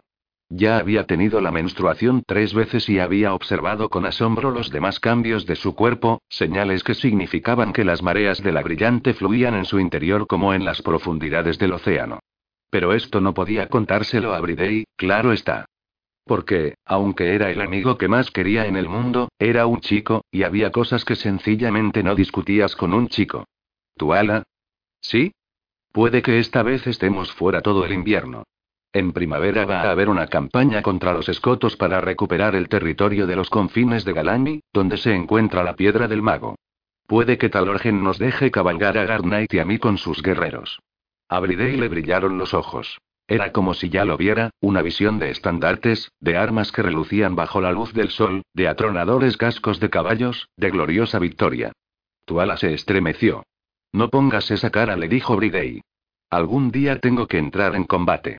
De no ser por Broichan ya lo hubiera hecho hace años. Te echaré de menos. Falta mucho para la primavera. Y yo a ti. Volveré a casa en cuanto pueda, te lo prometo. Tendré muchas cosas que contarte. Tuala hizo un gesto de asentimiento con la cabeza. Eso era indudablemente cierto. Bridey podía hablar con ella como no lo hacía con nadie más, con libertad, desde el corazón, sin establecer barreras. Y, en efecto, tendría mucho que contar, noticias nacidas de las lágrimas y de la furia, del dolor y de la ira. ¿Qué pasa, Tuala? ¿Qué es lo que te preocupa? Ya sabes que volveré. Siempre regreso a Pinochet. Con el ceño fruncido por la inquietud, se acercó y le pasó el brazo por los hombros. Ella notó una sensación extraña. No era como antes, cuando podía apoyarse en él para que la tranquilizara, cuando ella podía ofrecer un pronto abrazo de consuelo a cambio. Era una sensación incómoda, distinta. Nada. Se soltó y se puso de pie. ¿Cuándo tienes que irte? Quiero enseñarte una cosa. Me queda un poco de tiempo. No mucho. ¿Qué es? Pues ven. Está un poco más allá, hacia el oeste. Necesito enseñártelo. Pero cuando llegaron al lugar, el lugar especial y secreto que había descubierto un día que vagaba sola por el bosque, Bridey detuvo su caballo en sus márgenes pero no desmontó. Allí no dijo con el rostro pálido de pronto. No es un buen lugar para que vayas, Tuala. No es apropiado. Ahora tenemos que volver a casa. Ella estaba desconcertada. ¿Que no es apropiado? ¿Qué quieres decir con eso? He estado aquí montones de veces. Tengo que venir. Allí es donde veo y se le fue apagando la voz cuando la asaltaron los recuerdos de traición, de sangre y muerte. ¿Dónde ves que? Bridey se apeó de su montura. Siguiendo con las pautas habituales, Tuala montaba entonces el antiguo pony de Bridey, llamarada, mientras que él tenía a Nieve Ardiente, un caballo firme y fornido, de cola y crin largas y de un gris muy pálido, como una sombra en las colinas invernales. La verdad es que Tuala era una muchacha tan menuda que casi podría haber seguido montando al pequeño y querido Perla, pero Perla había envejecido y parecía satisfecho pasándose los días soñando en los establos o en el prado, viendo el mundo pasar. ¿Dónde puedo verte a ti? susurró ella, sin mirarle a los ojos. Así sé dónde estás y qué estás haciendo cuando estás fuera. Bridey se quedó callado unos instantes. Al cabo de unos momentos, dijo. En ese lago hay unas visiones terribles, Tuala. Broichan lo llama el espejo oscuro. Solo fui allí una vez y fue más que suficiente. Una niña de tu edad no debería estar sometida a semejantes influencias. Broichan no querría que fueras allí, y yo tampoco. ¿Cuántos años tenías cuando miraste en el espejo oscuro? Él no contestó. De todos modos, no se trata solamente de eso. No es únicamente saber dónde estás y si estás a salvo. Hay otras cosas. ¿Qué cosas? Bridey estaba cada vez más preocupado. Tuala se dio cuenta por la manera en que aferraba la brida de nieve ardiente. No te lo puedo explicar aquí. Tenemos que ir hasta allí, al pequeño valle. El Valle de los Vencidos. Le dijo el nombre en tono grave. Hace mucho tiempo hubo allí una verdadera masacre. Ese lugar está lleno del recuerdo de la muerte. Y de la vida. Vamos, Bridey.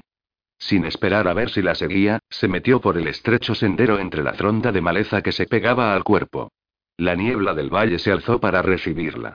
Al cabo de unos momentos oyó los pasos de Bridey tras ella. Cuando llegaron al borde del lago la niebla se disipó y reveló las formas arqueadas de las oscuras piedras druida y las guirnaldas entretejidas de la enredadera de flores estrelladas que envolvía las orillas con su exuberancia. La luz era débil, de un tono verdoso, y engañaba a la vista en la extensión de agua que tenían ante ellos, pues tan pronto parecía oscura y honda como brillante y poco profunda, con peces diminutos que se movían rápidamente a poca distancia de la superficie. Tuala se sentó con las piernas cruzadas en el borde del agua. No mires, dijo Bridey. ¿Por qué no te limitas a tu cuenco de bronce? Puedes hacer este trabajo donde quieras, ¿por qué venir hasta aquí? Esto es y se calló. Al cabo de un momento Tuala notó que se acomodaba a su lado, sin tocarla, pero lo bastante cerca como para que ella sintiera su calidez, la única cosa humana en el Valle de los Vencidos. A Tuala siempre le había resultado fácil. Ahora comprendía que para los demás, para el propio Bridey, e incluso para Broichan, que estaba empapado del arte de la magia, el dominio de la evidencia se ganaba y se aprendía con esfuerzo. Que las habilidades no siempre podían utilizarse fácilmente ni las visiones ser evocadas en cualquier momento. Para ella era completamente distinto y había llegado a darse cuenta, de mala gana, de que aquello tenía que ver con sus orígenes, con lo que era. Diferente. Una de ellos. Eso la hacía sentir incómoda, aunque el don en sí mismo era algo que apreciaba. Proporcionaba una ventana al mundo más allá de Pinocchio, más allá de la gran cañada, más allá del momento y el lugar presentes. Podía invocar una imagen en una gota de lluvia, en un barril de agua, en una jarra de aguamiel. Pero en ningún otro lugar encontraba la maravilla y el terror que se revelaban en el espejo oscuro. Bridey estaba en lo cierto. El valle y su lago oculto albergaban profundos recuerdos, una historia de dolorosa pérdida y de coraje inimaginables. Más que eso, el espejo oscuro mostraba lo que estaba por venir o lo que podría suceder. Proporcionaba advertencias, profecías y orientación. Y era un lugar de los seres buenos. Allí al fin podría ver a los de su propia especie cara a cara y preguntarles por qué la habían abandonado sin decir nada. Quizá había sido el deseo de la brillante. Quizá se hubiera tratado simplemente de una mala acción. Si Bridey hubiera estado dormido aquella noche, ella hubiese muerto congelada. Cuanto mayor se hacía, más pensaba en todo aquello. Aquel día el lago no mostró ninguna batalla. En vez de eso, vieron de nuevo el ritual del solsticio de verano, con los miembros de la casa reunidos en la colina del árbol del alba y un niño de cabellos castaños caminando por el sendero en espiral hacia la luz. Pero era un tiempo futuro. El niño era pequeño, no tendría más de seis años. El hombre que presidía la ceremonia no era Broichan sino Bridey. No era un druida de ropajes oscuros, sino un hombre en la flor de su vida, de anchos hombros, alto y apuesto, con unos brillantes ojos azules y una larga trenza de cabello rizado del color de las castañas maduras. La mujer sabia que hablaba con la voz de la diosa madre no era Fola, con su nariz aguileña, sino una sacerdotisa más joven, delgada como una vara, de tez pálida, ojos claros y una melena oscura que le caía por la espalda de sus austeras vestiduras grises. Aquellas dos personas cruzaban la mirada una y otra vez. Pero cuando terminó el ritual, se compartió la aguamiel y se dividió el pan, la mujer que estaba de pie junto a Bridey era otra, una chica cuya hermosa figura iba cubierta con el magnífico atuendo y la capa ribeteada de piel de una mujer de la nobleza, una joven que llevaba un pequeño aro de flores en su cabello rojizo y una sonrisa en su rostro que solo era para el hombre bien parecido que inclinaba la cabeza con una amabilidad familiar para oír sus palabras. El niño que había portado la vela se encontraba entonces junto a ellos, una versión en miniatura de su padre. Podían verse algunos rostros familiares. Ferat, Mara, Fidich y Brena con sus hijos. Donal no estaba, ni Erip, ni tampoco Uid. Tuala no vio a Broichan. Pero se vio a sí misma al terminar el ritual, sola bajo el árbol del alba, con el rostro ensombrecido y la mirada afligida. Se vio a sí misma dar la vuelta y volver a adentrarse en silencio bajo el cobijo de los abedules, dejando a la familia de Pinocchio con su feliz celebración. Las lágrimas le corrían por las mejillas. No formaban parte de la visión, sino que eran del todo reales. Bridey permanecía sentado a su lado, con la mirada fija en el espejo oscuro. Tuala no fue capaz de volver a mirar. Cerró los ojos deseando que las imágenes se le fueran de la cabeza. Tuvo que recordarse que aquello no tenía por qué significar será. Podría tratarse perfectamente de podría ser, y nada más. Todo era posible. Cualquier sendero podía recorrerse si lo deseabas lo suficiente. Al fin y al cabo ella estaba allí, ¿no?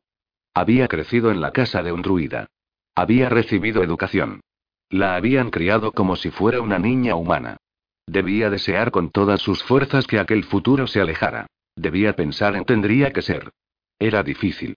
Ellos estaban allí, estaba rodeada del rumor de sus ligeros movimientos, del susurro insidioso de sus voces extrañas y de los nuestros y una de nosotros y vuelve con nosotros y en todos aquellos años nunca se habían dejado ver del todo. Quizá tuvieran motivos para no confiar en ella. Quizá no confiaban en nadie. Pero siempre estaban allí, apiñados en torno al lago, listos para sisearle al oído, para rozarle el brazo, la mejilla, para murmurar su propia interpretación de sus visiones. Vuelve, le instaban entonces sus voces suaves, vuelve con nosotros. Aquí puede ser una reina y no soy una de vosotros, dijo entre dientes.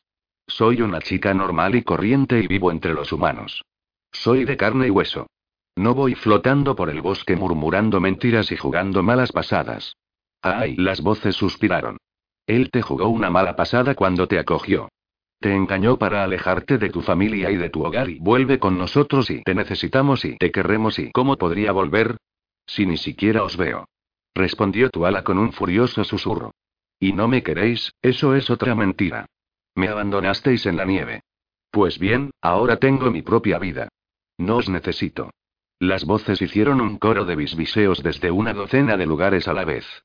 Nos necesitas. Sí, nos necesitas. Por eso vienes a este lugar, una y otra vez, una y otra vez y nos necesitas y Brideis movió y estiró los brazos.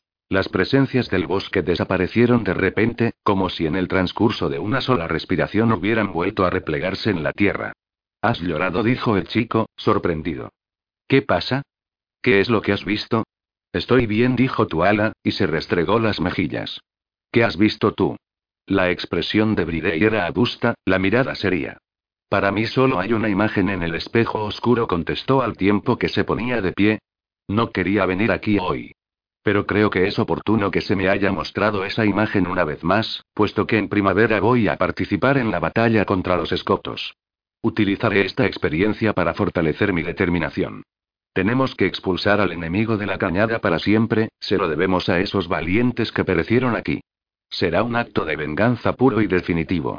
Me alegro de que me hayas traído a este lugar, Tuala. Pero lamento que tu visión te hiciera llorar. Me preocupa verte triste. Estoy bien, repitió ella, aunque no era cierto, y sabía que él lo sabía. En ocasiones hay cosas tristes en el espejo oscuro, pero se nos muestran con un propósito. ¿Querías enseñarme algo más? Le preguntó. La amabilidad de su voz y la cortés inclinación de la cabeza hacia ella constituían un recordatorio tan nítido de su reciente visión que los sintió como un golpe.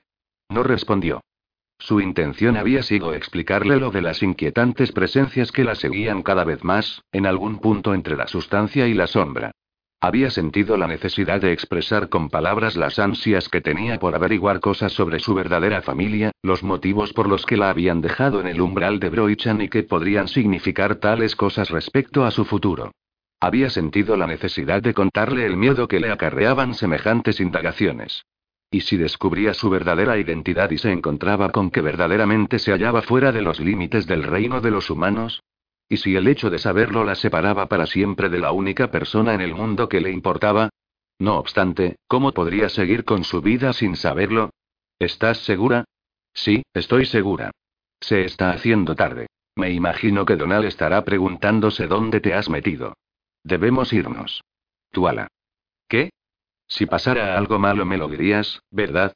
No pasa nada malo. Me preocupo por ti, dijo Bridey. No me gusta dejarte, sobre todo cuando estás así. Así como... Triste. Preocupada. Como aquella vez que Broichan te mandó fuera cuando eras pequeña. Alargó la mano y le limpió las lágrimas de las mejillas con sus dedos.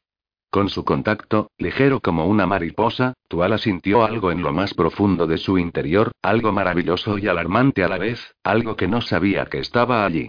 Cerró los ojos un momento. Tenía que ser fuerte con aquello, no importaba lo mucho que sufriera. Él no tenía más remedio que marcharse. Bastaba con que pensara en ella cuando no estaba. Y todavía llevaba una cinta anudada alrededor de la muñeca. Siempre que abandonaba Pinocchio llevaba aquel recuerdo con él.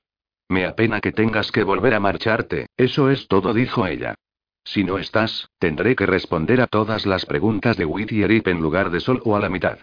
Extendiéndose a lo largo de aquella profunda grieta en la tierra que era la gran cañada había cuatro largos lagos, cada uno de ellos unido al siguiente por una estrecha vía fluvial. Era posible hacer todo el camino en bote, desde la costa septentrional, cerca de la fortaleza del rey en Caer Pridne, hasta las islas del oeste, recorriendo los lagos a remo a vela y transportando las embarcaciones por las orillas de los canales que había entre ellos, puesto que allí la corriente era muy rápida y estaban llenos de rocas. Cada uno de los lagos tenía su nombre particular y su propio carácter único. El lago de la serpiente se extendía desde el estuario del norte y pasaba junto a la residencia de Broichan bajo los robles. Era profundo y oscuro, y en sus aguas moraban las sombras de antiguas presencias. Los hombres que pescaban allí llevaban amuletos de hierro colgados al cuello y se cuidaban mucho de estar de nuevo en la costa antes del anochecer. Al sur del lago de la serpiente se hallaba el más pequeño en la cadena, el lago de la doncella, que señalaba el inicio de la ascensión hacia cinco hermanas. Era una subida empinada pero hermosa. Las cañadas envueltas por la neblina y las corrientes de agua ocultas, las cuestas cubiertas de árboles y los altos peñascos desnudos constituían una magnífica vista para los viajeros. Había lobos. La gente no viajaba hasta allí sola a menos que no les importara nada su propia vida. Algunos podían pasar. A algunos los tocaba la mano de la brillante o hacían su camino como guerreros elegidos del guardián de las llamas, y eso las bestias salvajes lo respetaban, lo notaban en su sangre. También podía suceder que algún ciervo se ofreciera a semejantes viajeros como sustento, o que una manada de lobos aullara un saludo a altas horas de la noche mientras el caminante estaba sentado junto a una pequeña hoguera en medio de la inmensidad de las oscuras montañas. Aquel camino conducía al océano del oeste y a las islas que yacían allí reposando como criaturas marinas, envueltas en una manta de agua brillante en verano, azotadas por vientos y mareas en la estación oscura. El otro camino, el que iba hacia el sudoeste pasando por el lago de la doncella, conducía a la amplia extensión del lago del mago. Este era un lugar inquietante. En las colinas podía oírse un son de tambores y quizá el eco de un distante estruendo de cuernos, como un fantasmal recordatorio de lo que antaño ocurrió. Esas costas solitarias fueron, sin duda, escenario de una antigua batalla, una lejana victoria o derrota cuyos sonidos de dolor y desafío se habían convertido en parte de la profunda memoria del lago del mago. Sus aguas habían visto transcurrir las vidas de muchos hombres. Las piedras y los árboles eran testigos silenciosos de todo lo ocurrido en ese lugar. En las pendientes orientales que se alzaban por encima del lago de la doncella se hallaba el Pozo del Cuervo, hogar del jefe Talorgen, de su esposa Dreseida y de sus cuatro hijos, tres chicos y una chica.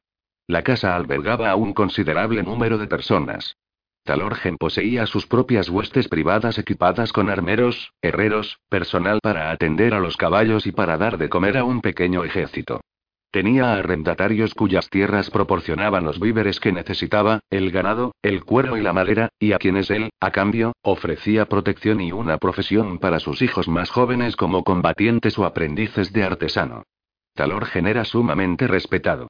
Su esposa también.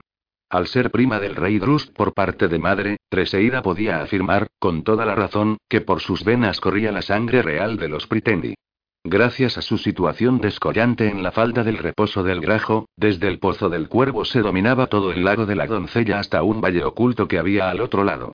Al sudoeste, más allá de la misteriosa extensión del lago del Mago se encontraba el lago del Rey, grande y amplio, que se abría por fin al mar del oeste. Unas aguas y una costa peligrosas. Allí estaban las fortalezas de los escotos. Los intrusos se habían hecho con un espacio a lo largo de toda la costa occidental de Fortriu, desde aquel punto en dirección sur hasta las antiguas fronteras y subiendo al norte hacia el agreste territorio de los Kite, y a pesar de lo mucho que se esforzaron los Pritenli, Trust el Toro y otros reyes antes que él, no habían podido desprenderse de aquel parásito. En el sur habían hecho algo más que afianzarse en una zona. El sedicioso rey de Dalriada había construido una fortaleza en un lugar llamado Dunar y había establecido poblados en las cercanías, así como comunidades en las propias islas. Los escotos se habían instalado como si estuvieran en su casa. La posición del Pozo del Cuervo era perfecta para realizar incursiones secretas en el territorio de Dalriada. También ponía a Talorgen en una situación de alto riesgo de ser espiado, y sus hombres se convertían en blancos para un ataque cada vez que se aventuraban a salir en sus misiones encubiertas. Bridey reconocía que en el Pozo del Cuervo existían peligros de un tipo muy distinto a los que había en Pitnochie. Aquel era el punto desde donde los Priteni podían lanzar un ataque y ocasionar verdadero daño. Si las cosas salían tal como esperaban Talorgen y sus compañeros jefes de clan, en verano se recuperaría la piedra del mago para Fortriu. Entonces el guardián de las llamas cantaría, y la brillante bailaría de alegría en el cielo por encima de la cañada. Una victoria como aquella supondría una gran esperanza. Ahora que Bridey y Garnight eran unos jóvenes de 18 años, tomaban parte en las patrullas por los límites del Pozo del Cuervo. Por regla general, Donald iba con ellos, o uno de los hombres de élite de Talorgen. Era razonable ir en grupos de tres, de este modo podían moverse encubiertamente por el bosque manteniendo el contacto con señales sutiles como el ululato de un búho o el movimiento de una ardilla entre los matojos. Si ocurría lo peor y herían a uno de ellos, uno podía quedarse con el malherido mientras el otro iba en busca de refuerzos. Era un día de otoño frío y despejado y el aire gélido te hacía daño en los pulmones. Unas nubecillas aparecían delante de las bocas de Bride y Garnight mientras avanzaban en silencio por la linde superior del pinar, aguzando la vista y el oído, atentos a cualquier peligro. Aquel día solo estaban ellos dos, pues los mayores estaban reunidos en consejo con un jefe de clan recién llegado al Pozo del Cuervo, un hombre cuyo apoyo le hacía falta a Talorgen para ganar. Se requirió la presencia de Gonal, así como la del otro hombre que normalmente compartía con ellos sus turnos de guardia.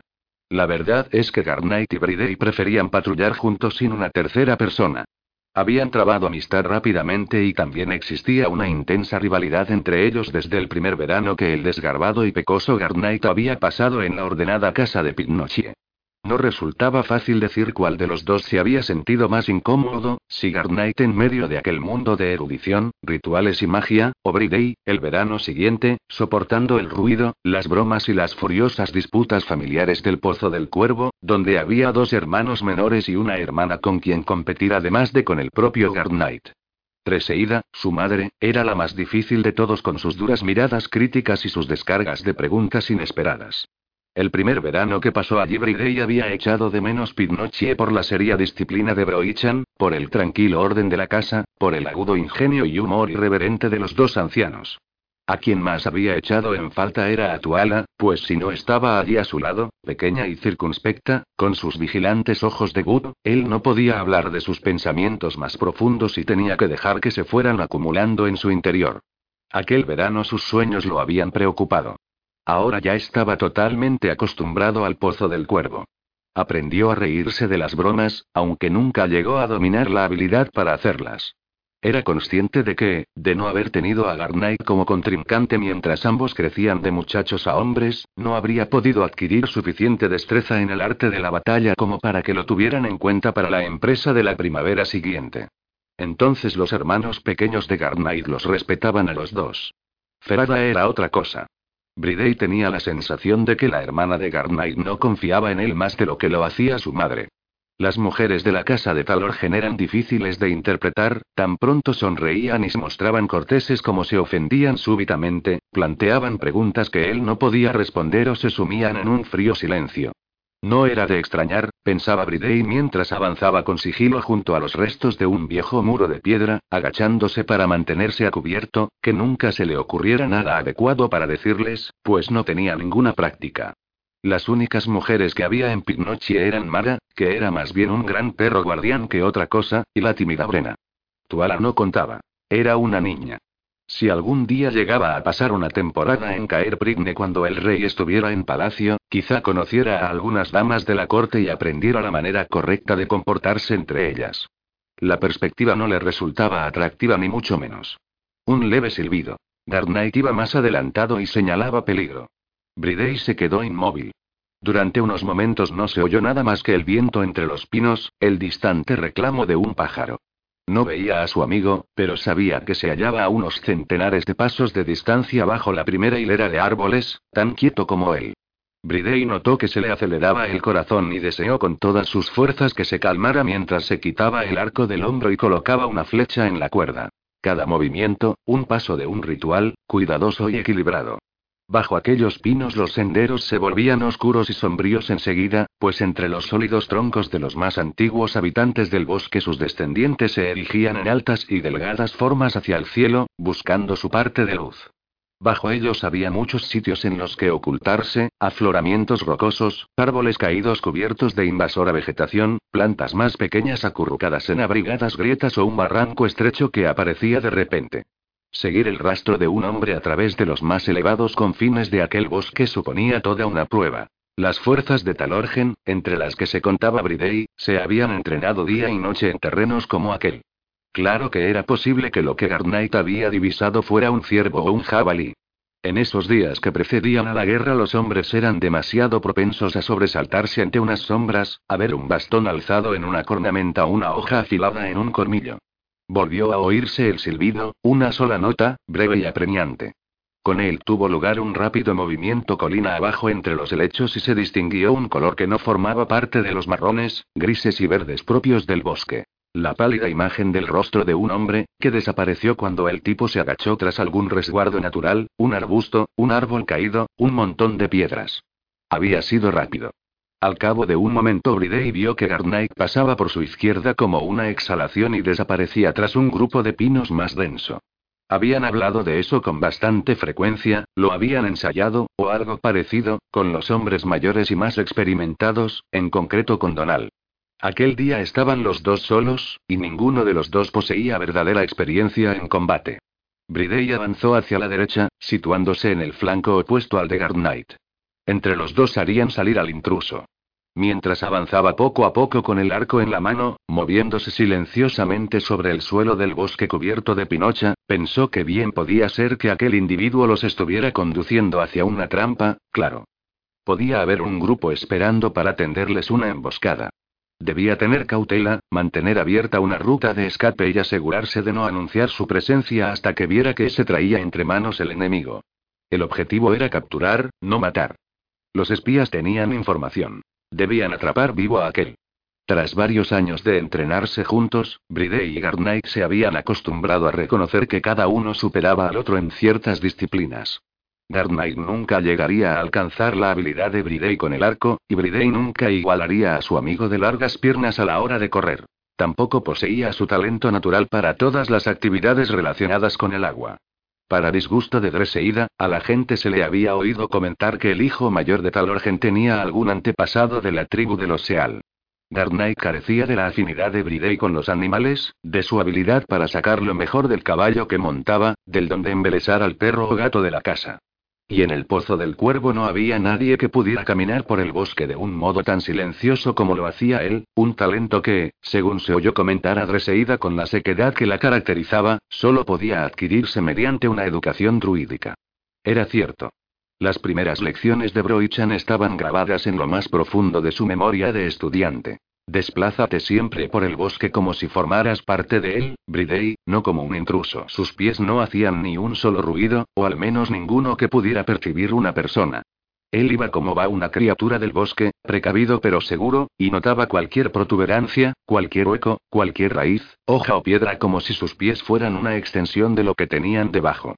Sus oídos estaban afinados para percibir el más mínimo sonido, sus ojos abiertos para distinguir el más leve indicio que pudiera delatar una presencia foránea, una sensación de algo que no perteneciera a aquel lugar.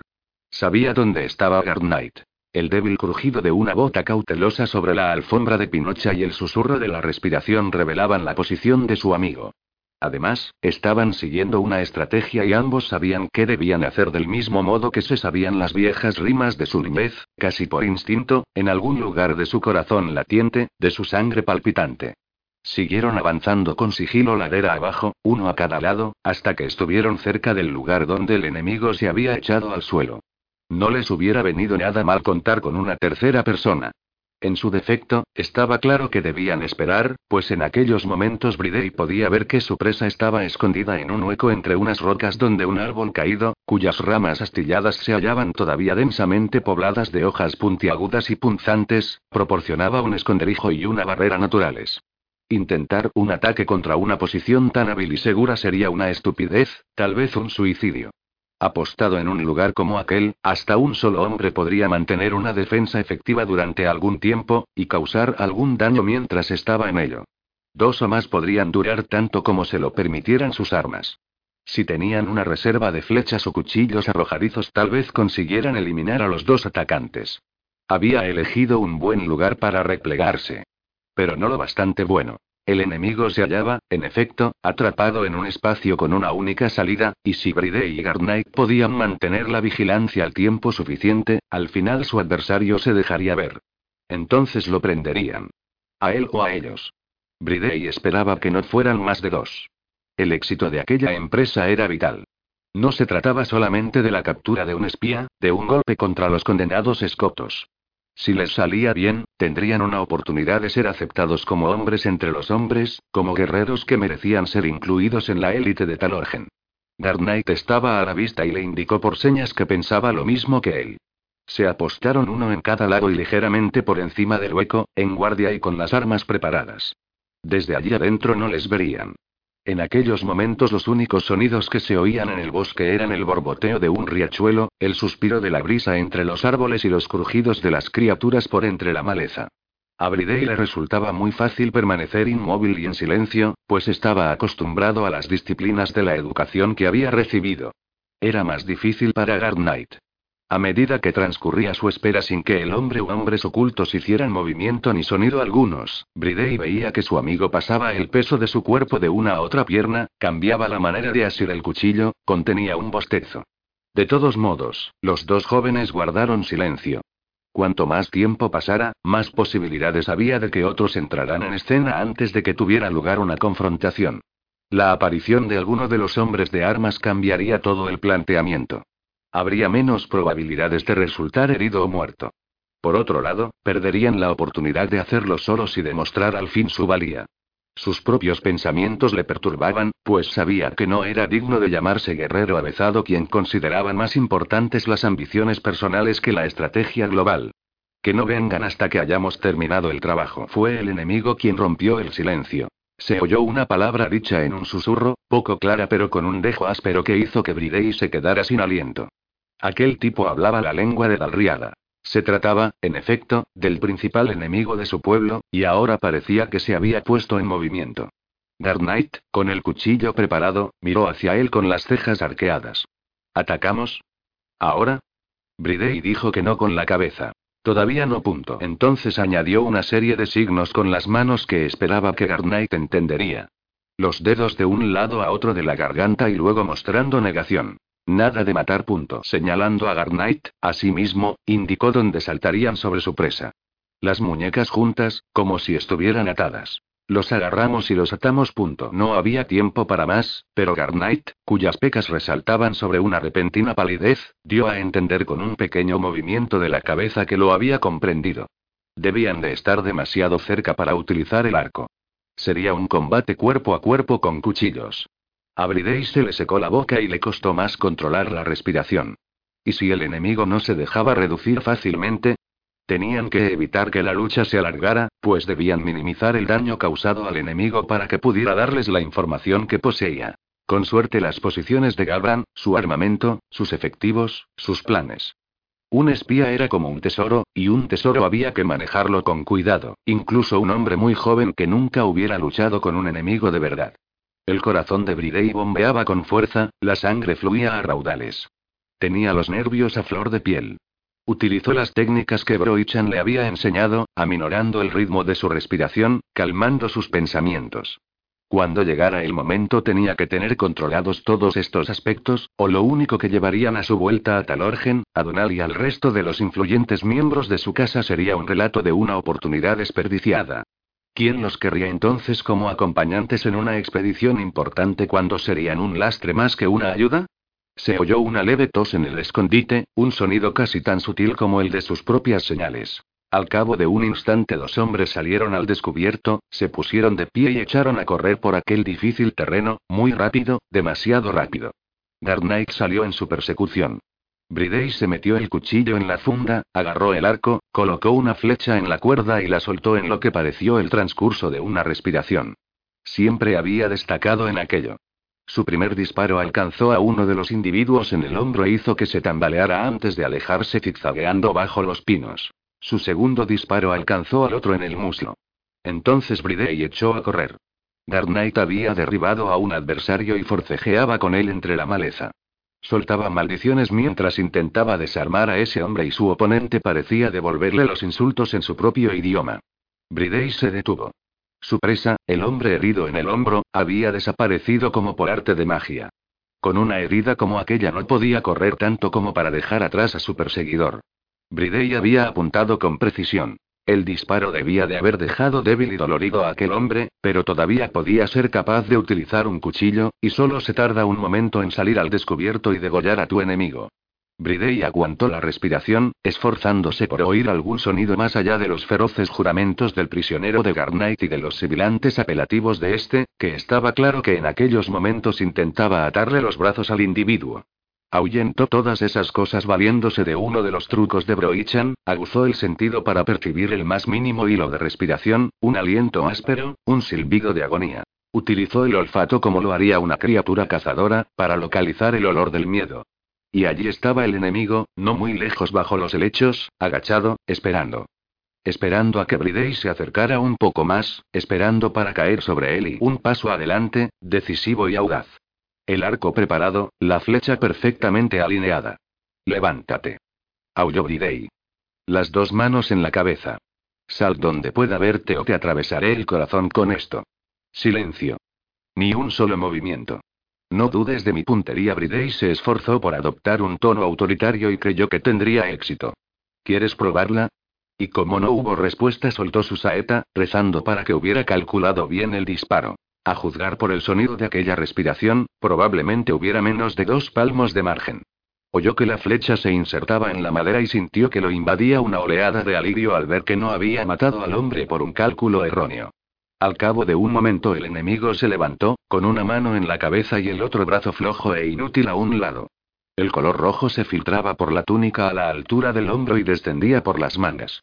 Tenía un rostro ceniciento y la mandíbula rígida, puesto que apretaba los dientes de dolor. Su mirada era fría y escrutadora. Ven aquí.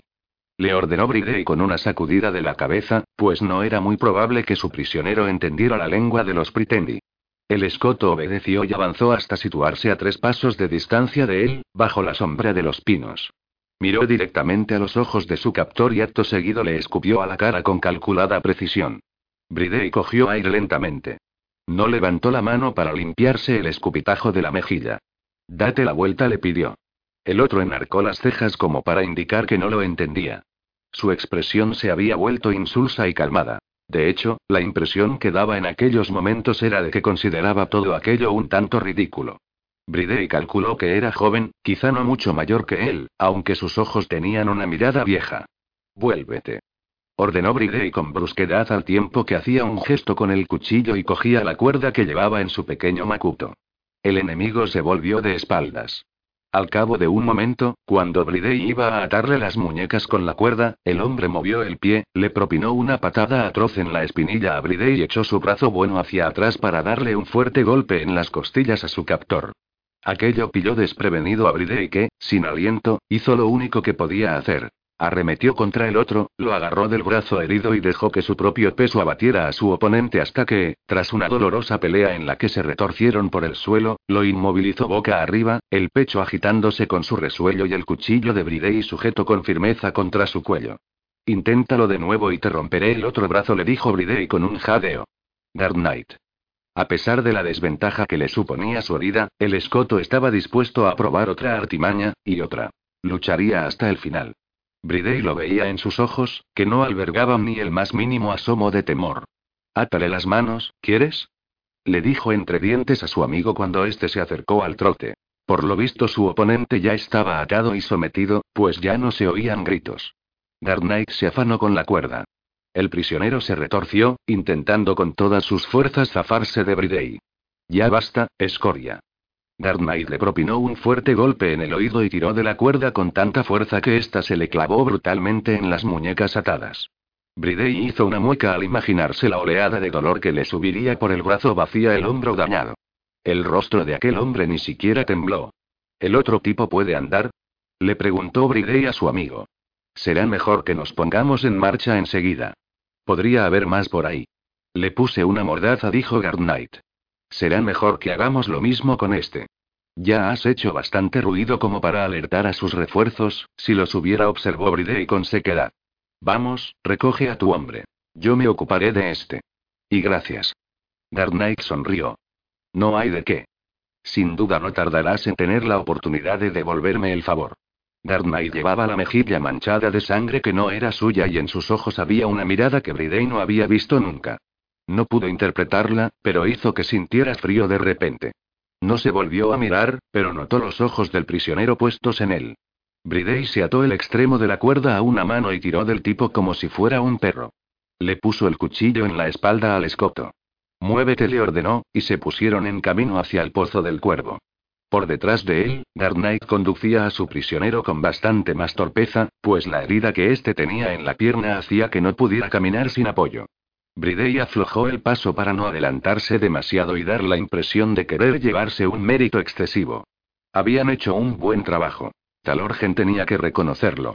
Donald también quedaría impresionado a su manera tranquila.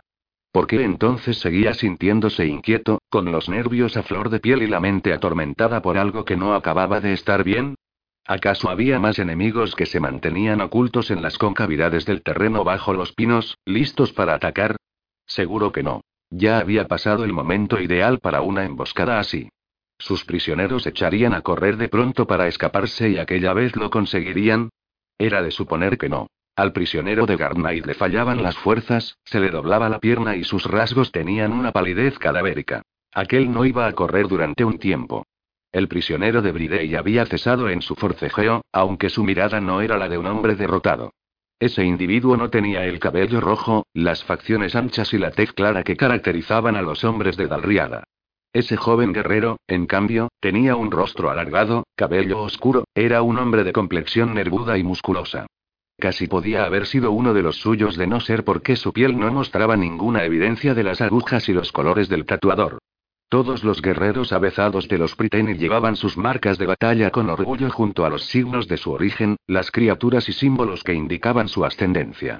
Después de la campaña de primavera, tanto Bridey como Garnight tendrían que haberse ganado las primeras condecoraciones de combate. En la piel de aquel hombre no había ningún dibujo semejante y eso, como todo lo demás, lo señalaba como extranjero en aquel lugar. A pesar de su herida, que no dejaba de sangrar, el cautivo caminaba con determinación, con la mirada fija al frente y los hombros erguidos. Bridey no podía librarse de la sensación de que era él quien estaba siendo evaluado. Si uno crecía teniendo a un druida como maestro, aprendía a observar a los hombres con sutileza, a buscar significado en la respiración, a interpretar hasta el más leve cambio en la mirada. Eran los ojos de ese hombre lo que le resultaba más desconcertante. Eran como los ojos de aquellos asesinos del espejo oscuro, las fuerzas que habían arrasado el Valle de los Vencidos mucho tiempo atrás llevándose todo lo que encontraron en su camino. Aquellos ojos carecían tanto de compasión como de esperanza. Solo veían la tarea que tenían delante y solo conocían la voluntad de llevarla a cabo. Un ejército con una mirada como esa sería difícil de vencer. Sería casi imposible de dirigir, pensó Bridey con un estremecimiento. Unos hombres como aquellos lucharían sin tener conciencia de su propia mortalidad.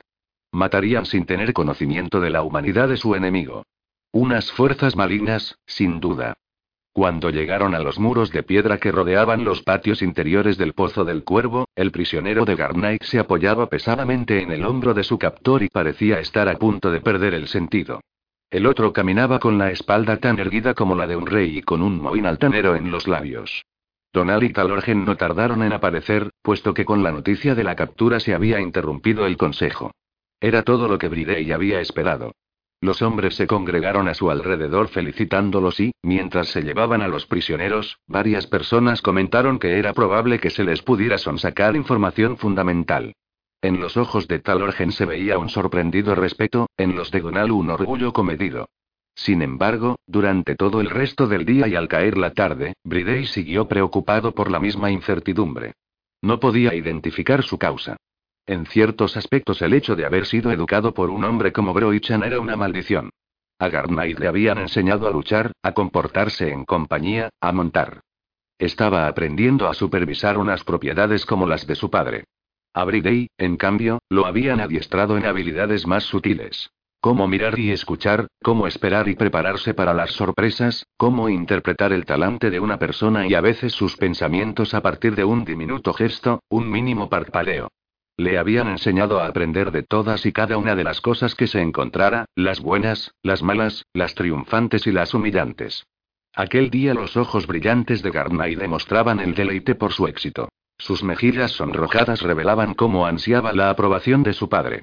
Bridey recibió las felicitaciones de Talorgen al igual que hizo su amigo y respondió a ellas con una educada inclinación de la cabeza y el comentario de que sin la ayuda de Garnight habría perdido a su prisionero. Pero lo que Bridey notó y Garnight no fue un leve dejo de duda en la voz de Talorgen, un pequeño gesto singular con el labio, como si lo que habían hecho, por valiente e ingenioso que fuera, de alguna manera no hubiera sido exactamente lo que aparentaba ser. Y lo que Bridey observó más tarde fue que mientras Tenal, un hombre que parecía una sombra arrepentida y cuyo insólito trabajo consistía en supervisar los interrogatorios de los prisioneros, sí que desapareció durante un considerable período de tiempo después de su llegada, y en tanto que se oían ciertas cosas que sugerían que se estaban empleando los procedimientos habituales, solo una voz gritaba en la aislada choza situada detrás de la caballeriza y él estaba seguro de que no era del tipo que había capturado. Eso tenía fácil explicación, por supuesto.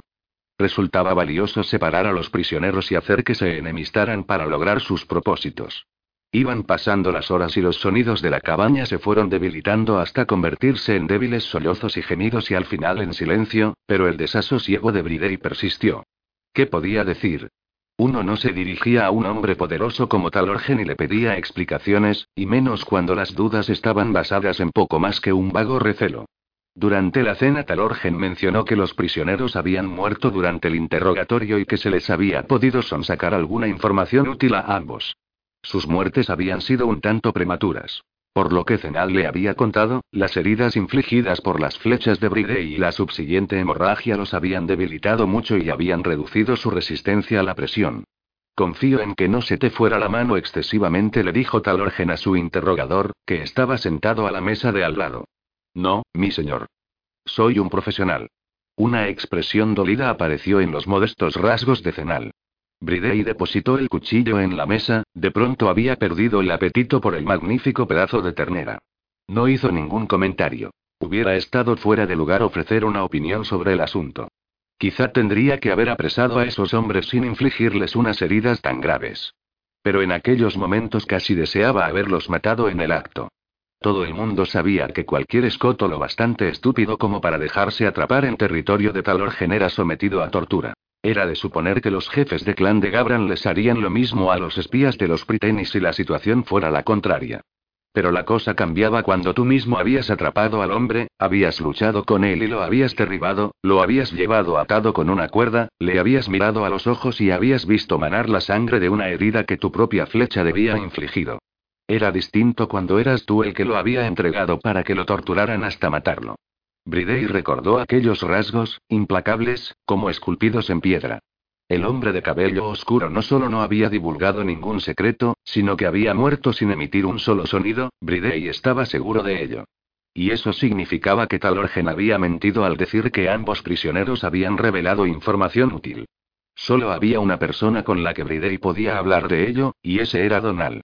Tuvo que esperar un poco para tener oportunidad de hacerlo. La cena era una comida larga en la que la familia tomaba asiento a la mesa más elevada y los numerosos habitantes de la casa llenaban las largas mesas del enorme salón en tanto que los muchos hombres de armas que estaban acuartelados en el Pozo del Cuervo preparándose para la campaña de primavera ocupaban los bancos a lo largo de las paredes. Los perros deambulaban por ahí, las antorchas humeaban, fluía la cerveza. Como mentor y guardaespaldas de Bridey de tantos años, Donald se sentaba en la mesa de la familia.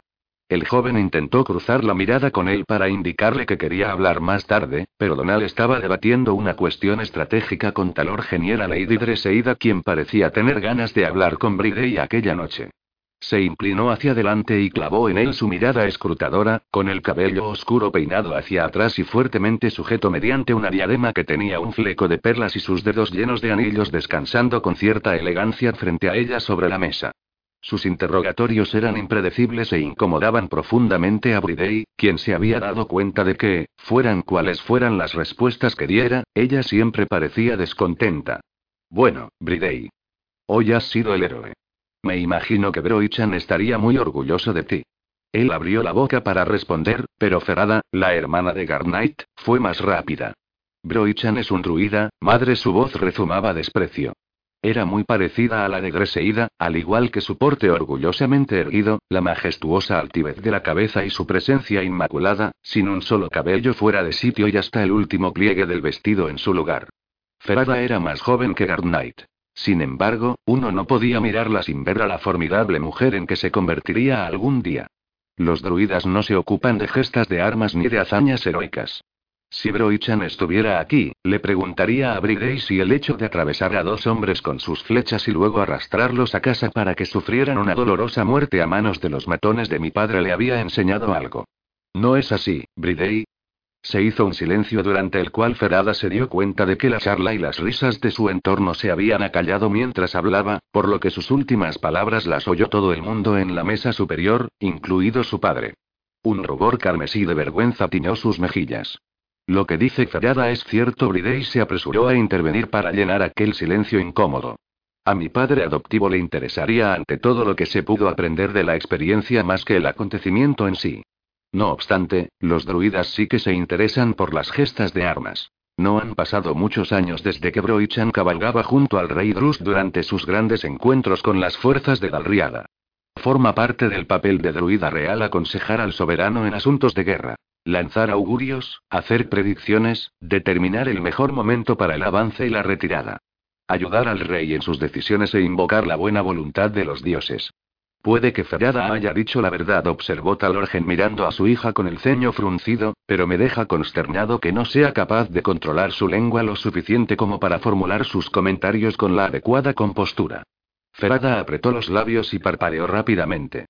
De todas formas intervino su madre, tu hija merece una respuesta a su pregunta, aunque la haya expresado de manera poco elegante. Treseida volvió su mirada penetrante hacia Bride y arqueó las cejas. ¿Qué pregunta? Inquirió Garnight, perplejo. Ella no ha preguntado nada. Talorgen miraba a Bridey, y Donald también. Cierto, dijo Bridey con toda la ecuanimidad de la que fue capaz, pero la pregunta estaba ahí, implícita. La pregunta de Broichan. ¿Qué se puede aprender de los acontecimientos del día de hoy? ¿Y? apuntó Garnight. Estaba claro que él no tenía intención de proponer ninguna respuesta. No se aprende tan deprisa.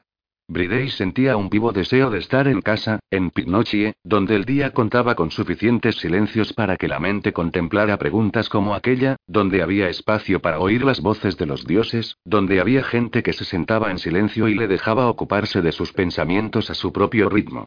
Necesitaba a Broichan, echaba de menos a Wit y añoraba a Tuala y su profunda quietud. No deseo pronunciarme sobre esto como si me considerara tan sabio como mi padre adoptivo. Este fue nuestro primer encuentro con el enemigo, el de Garnight y el mío. Y lo habéis hecho bien, terció Talorgen. Os habéis desenvuelto con valentía, añadió Donal, pero su tono implicaba una pregunta. Bridey sabía que debía decir algo más, aunque hubiera preferido haberse reservado sus pensamientos. Tenía que continuar fingiendo que aquello había sido un triunfo irrefutable, al menos por Garnight. Maldita ferada. Era una entrometida, y demasiado avispada para su propio bien. Me sorprendió descubrir que este enemigo tenía un rostro humano, dijo en voz baja.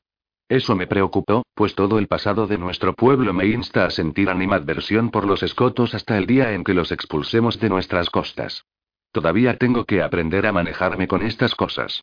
Lo haré con el tiempo. En el campo de batalla uno no puede permitirse semejantes escrúpulos. Hoy vi valor. Me imagino que Zenal nos dirá que el mismo valor fue manifiesto hasta el final. Por suerte, Talorgen no pareció considerar inoportuno el discurso de Bridey. Quizás sea así, dijo el jefe, pero no vamos a hacer hincapié en ello, y menos con mujeres y niños presentes. La guerra es un asunto brutal. Vosotros todavía sois jóvenes. Esto no es más que un anticipo de lo que está por venir. Creedme, todos nosotros empezamos con las mismas susceptibilidades, pero no pueden durar mucho. Si no las reprimiéramos paralizarían nuestra voluntad. Y ahora hablemos de otros temas. Se avecina un cambio. La operación de primavera será significativa. En cuanto empiecen las hostilidades, el Pozo del Cuervo ya no será un lugar seguro. Treseida viajará al norte de la cañada antes del baile de la doncella y se llevará a la familia con ella para instalarse bajo la protección de la corte de Drust. Volvió a mirar a Ferada, que había vuelto a recuperar la compostura y que le devolvió la mirada con un aire claramente desafiante. Aunque no sirva de otra cosa, te brindará la oportunidad de aprender un poco de comedimiento, hija, dijo Talorgen con buenas maneras. Era bien sabido que prefería que sus hijos expresaran sus opiniones aunque de vez en cuando los resultados fueran embarazosos. De hecho, se le había oído comentar que si Garnay demostrara el mismo interés que su hermana en los asuntos de Fortriu tal vez con el tiempo podría llegar a ser algo más que un guerrero competente. Te alojarás en casa de las mujeres sabias de Van Meren, continuó diciendo Talorgen, donde podrás aprovechar la excelente formación general que proporcionan a las chicas de noble linaje. Mi esposa se quedará en la corte con las mujeres de su familia. Los chicos también. A Talorgen no podía haberle pasado inadvertido el tenso silencio tanto por parte de Garnight como de Bridey. Todavía tenía que aclararse qué lugar ocuparían ellos en aquel hábil plan. ¿Acaso aún nos consideraban unos niños a quienes mandarían a un lugar seguro en cuanto empezara a suceder algo interesante? Donald carraspeó. Bridey, tengo permiso de Broichan para que formes parte en la acción contra los escotos, dijo. La idea no le acaba de hacer demasiada gracia, pero sabe que ha llegado el momento. A decir verdad, ya era hora. De hecho, va a contribuir con una pequeña fuerza de su propia casa, de modo que vamos a ver a algunos viejos amigos, a Uben y Cinioch entre ellos. Supongo que Talorgen dejará que aquí, Dark Knight, cabalgue contigo. Hoy habéis demostrado vuestra valía como equipo. Talorgen sonrió. Haremos muy buen uso de vosotros dos. Pero os advierto una cosa. No será como la captura de hoy, un asunto equilibrado de uno contra uno. La guerra es sucia, cruel y peligrosa. Es imposible que un buen hombre no sienta asco por ella. Pero mientras exista en este mundo una escoria malvada como los escotos, es necesaria. Ya hace demasiado tiempo que contaminan nuestras costas y devastan nuestras tierras. La primavera tendría que ser testigo de un cambio, de una nueva esperanza para los Pritene y para el rey. Si tomamos los confines de Galandi veremos renacer la esperanza, la esperanza de cosas más grandes que han de venir. Vosotros tomaréis parte en ello. No sonrías más, Dark dijo cerrada, o se te partirá la cara en dos. Su hermano le dirigió una mueca sin poder ocultar el deleite que le hacía brillar los ojos. En cuanto a Bridey, sus sentimientos eran más encontrados de lo que había previsto. Ser aceptado, por fin, como hombre y guerrero era algo bueno que lo reconfortaba. Sin embargo, después de lo vivido ese día, se preguntaba si entendía en lo más mínimo lo que aquello significaba realmente. Las imágenes del espejo oscuro afloraron a la superficie de sus pensamientos, llenas de dolor y confusión, llenas de un terrible valor como el del joven cuya muerte él había provocado en ese día. Pero ese hombre era un espía. Era el enemigo, lo mismo que los guerreros de mirada perdida de antaño que mataban sin pensar. ¿Cómo se podía luchar como era debido cuando te invadían tantas dudas? No es justo. Ese fue el hermano menor de Garnight, Urik, una explosiva presencia de siete años que en aquellos momentos se levantó de un salto y empezó a aporrear la mesa con tanta furia que las fuentes y los cuchillos bailaron en su sitio. Nunca seremos lo bastante mayores para ir a la guerra. ¿Quién quiere volver a visitar la corte? Un montón de viejos farfullando por las esquinas, eso es todo, y gente diciéndonos que nos estemos callados. La mirada de Talorgen se desplazó para contemplar al más pequeño de sus hijos, y en cuanto la posó sobre Uric, este guardó silencio. Es verdad, intervino Bedo, un año mayor y un poquito más sensato. En Caer Prigne esperan que nos comportemos bien todo el tiempo. Preferiríamos quedarnos en casa donde está la acción, padre. Podríamos ayudar. Hay un montón de cosas distintas que podríamos hacer. Si Garnight se puede quedar, ¿por qué nosotros no? Para lo que nos ibais a servir exclamó Garnight entre dientes al tiempo que le daba un cogazo en las costillas a su hermano. No tienes ni la menor idea de cómo funciona todo esto. Vedo el tono de Ferrada había recuperado su acostumbrado dejo de calmada superioridad. Garnight y Bridey son hombres. Vosotros dos sois niños pequeños. Garnight y Bridey podrían estar muertos al terminar la primavera. ¿Has pensado en eso? Tendrías que estar contento de ser demasiado pequeño para ir a luchar. No tardará en llegarte el turno. Y si crees que es injusto, intenta ser una chica durante un tiempo. No hablemos más sobre injusticias, dijo su madre, que se puso en pie. Haréis lo que vuestro padre y yo os ordenemos, y se acabó. Y ahora ya ha llegado el momento de que os vayáis a la cama, muchachos. Ferada, tengo unas tareas para ti. Dejemos a estos hombres con su charla sobre la guerra. Mucho más tarde Bridey encontró a Donald solo junto al muro del norte, mirando por encima de la oscura ladera hacia la pálida y sombría cinta que era el lago de la doncella. No tuvo ninguna duda de que lo había estado esperando. Después de tanto tiempo como profesor y alumno, y luego como algo más parecido a amigos, se comprendían bien el uno al otro. Permanecieron un rato en cordial silencio, escuchando los leves sonidos de la noche. En cuanto a lo de hoy, se aventuró a decir Bridey. ¿Sí? Tal vez me esté imaginando cosas. No podía mencionarlo delante de Talorgen, parece estúpido. Aparentemente fue una buena captura, eran prisioneros útiles. Pero hay algo que no cuadra. Ah, ¿sí?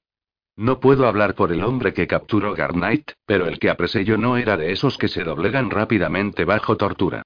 Y tal vez estuviera sangrando, pero la herida no era tan grave como para matarlo. Apunté con cuidado. Siempre lo hago. Entonces, ¿por qué hicieron las cosas de esa manera? ¿Era necesario? Dímelo tú, repuso Donald. No he dejado de darle vueltas, caviló Bridey. No levantó la voz. Todavía había otras personas por allí. Era un hombre que podía haber resultado útil, lo intuí. Quizá no hubiera hablado, pero hubiese sido de algún valor, quizá como rehén. Hubiera sido mejor curarlo y retenerlo, mantenerlo bajo custodia. Lo que hizo Zenal fue inhumano. Así son las cosas, Bridey. No hay lugar para los escrúpulos cuando los espías se acercan sigilosamente hasta el mismísimo umbral de tu casa. Esta gente no tiene en cuenta las sutilezas cuando hacen prisioneros a los nuestros. Sus métodos te darían asco. Fue algo burdo, dijo Bridey sin inmutarse. Burdo y sospecho que totalmente infructuoso, diga lo que diga Talorgen. ¿Por qué ir por ese camino? Él no es estúpido ni gratuitamente cruel. Aquí pasa algo que no nos va a contar. Donal asintió con la cabeza. Tal vez. De todos modos, a menos que tengas intención de preguntárselo abiertamente, imagino que no vas a descubrir de qué se trata. No creerás, dijo Bridey, expresando su preocupación más profunda que podía haber estado todo preparado, ¿verdad? ¿Qué quieres decir? Me refiero a si crees que lo sucedido ha sido planeado de algún modo para que Garnight y yo tuviéramos la oportunidad de demostrar nuestra valía sin que hubiera un verdadero peligro para nosotros. Una falsa emboscada, hombres haciendo el papel de enemigos, una oportunidad extrañamente conveniente para que los dos los capturáramos sin ayuda. Me molesta que Broichan se preocupe tanto por mi seguridad. Eso estaba muy bien cuando era un niño, en la época en la que parecía que había alguien que quería llegar hasta él haciéndome daño a mí. Pero ahora soy un hombre. ¿No te frustra el hecho de que siempre tengas que estar cerca de mí, tú otro de los guardias de élite, que todavía tengas que dormir frente a mi puerta y ser mi perro guardián más que mi amigo? Me da la sensación de que, aunque tal Talorgen me diga que soy un hombre, la protección que mi padre adoptivo ha dispuesto significa que para él sigo siendo un niño al que hay que proteger para que no le pase nada. Quizá mi pequeño triunfo de hoy fue el triunfo de un niño, urdido para mí por mis mayores. Yo soy tu amigo, Bridey. La voz de Donald era muy queda. Ya lo sé. Y no podría esperar tener un amigo mejor. Pero algún día tendrán que permitir que me valga por mí mismo. Te diré una cosa, repuso el guerrero. El cadáver que vi que se llevaban de la casa del dolor de Cenal esta tarde no era falso. A Bridey volvió a entrarle frío, un frío que se aferró a su corazón como si fuera la mano de un espectro. ¿Cadáver? ¿De quién de los dos era? Del tipo con el vendaje en la pierna. No sé nada del otro. No me quedé allí para ver cómo lo sacaban. Esos tipos son basura, Bridey. No merecen estar ni bajo la suela de tus botas. No deberías malgastar ni un solo pensamiento más con ellos. Bridey se quedó callado. En cuanto a lo de los niños y los hombres, dijo Donald, que le puso una mano en el hombro a Bridey, desempeñarás tu papel en la campaña como guerrero entre guerreros. Es algo que tienes que afrontar, tú y Garnight, los dos. Pero Broichan ha hecho bien poniéndote protección. Quizá tendría que haber explicado mejor los motivos. Me parece que es algo que tendrás derecho a exigirle cuando termine la campaña. Ya es hora de que te cuente más cosas. En cuanto a mí, hago lo que me ordenan. Sé que piensas que no es necesaria toda esta vigilancia. Pero es indispensable. Al fin y al cabo eres hijo de un rey. Estamos muy lejos de Gwyneth, comentó Bridey. Da lo mismo. Cuando termine la primavera puede que cambien las cosas. Mientras tanto tendrás que aguantarme un poco más de tiempo. Bridey miró al guerrero tatuado. La expresión de Donal era impenetrable bajo la tenue luz. No tengo ninguna queja, dijo en voz baja. Sin ti me resultaría intolerable estar aquí. Eres mi pedacito de casa cuando no estoy en Pignochie. Me ayudas a que las cosas tengan sentido. Pero cuando cabalgue hacia la batalla quiero estar en la misma situación que los demás, tener las mismas oportunidades y correr los mismos riesgos. No debes dedicarte a protegerme, sino a perseguir al enemigo. No sé qué instrucciones te ha dado Broichan, pero espero que respetarás esto. Ah, sí. Era imposible saber lo que Donald quería decir con eso. Hoy ha muerto un hombre por culpa de lo que hice. Y morirán más cuando cabalgues hacia la guerra, tanto tuyos como del enemigo. Notarás cómo se retuerce tu cuchillo en el corazón de un hombre. Verás la expresión de su mirada cuando grite llamando a su madre mientras tú lo destripas con tu lanza. La primera vez siempre es la más dura. Pero nunca resulta fácil. Nunca. Tienes que recordar lo que han hecho esos asquerosos sinvergüenzas. Mientras estés ahí afuera, lo que has de tener en mente en todo momento es el mal que le han infligido a tu tierra, la violación de nuestras mujeres, el asesinato de nuestros niños, el incendio de nuestras aldeas, la destrucción de nuestros lugares sagrados. Mantén vivos esos pensamientos y tu mano no dudará en empuñar la espada y asestar un golpe por la libertad. ¿Y lo de hoy? Déjalo atrás. Pregúntate si habrías tenido las mismas dudas de haber visto cómo le cortaban el cuello a Garnight esta mañana. Hiciste lo correcto. Hiciste lo que un hombre tiene que hacer. Eso es lo único que importa. A Bridey no dejaban de atormentarle unas palabras que había dicho Ferada y que lo distraían de las importantísimas tareas de preparación para la guerra. Dark y Bridey podrían estar muertos al terminar la primavera. Él ya lo sabía, por supuesto. Con protectores o sin ellos, era consciente de que se enfrentaría a una posibilidad muy real de caer bajo una lanza escota o de cruzarse en el camino de una flecha disparada con precisión. No era la posibilidad de la muerte lo que tanto le preocupaba. Era la idea de morir sin saber la verdad. De no estar seguro de si el futuro para el que Broichan lo estaba preparando con tanta aplicación era, en efecto, el que él había llegado a imaginar cada vez más. No quería esperar, tal como había dicho Donald, y pedirle respuestas a Broichan en primavera. En primavera podía ser demasiado tarde. Era una situación delicada. Talorgen era amigo de Broichan, por lo que Bridey no podía abordarlo con una pregunta como aquella, al menos sin haber tratado primero el tema con su padre adoptivo. Treseida quizá pudiera darle la información que quería, pero era renuente a dirigirse a ella. Su actitud le incomodaba, puesto que rayaba en la hostilidad sin que él viera ningún buen motivo para ello. Si se lo preguntaba se lo diría, pero no sin otra descarga de difíciles preguntas cuyo propósito no alcanzaría a comprender. Había otro camino, que fue el que tomó cuando se le presentó la oportunidad. Una mañana, antes de empezar la jornada de trabajo, se fue al jardín de la cocina del Pozo del Cuervo en busca de un poco de soledad. Aquel era un lugar tranquilo, lleno del agradable aroma de las hierbas, con un pequeño estanque en el centro y unos setos bajos muy bien podados que dividían los arriates de plantas culinarias. En el Pozo del Cuervo no había muchos sitios donde uno pudiera estar completamente solo.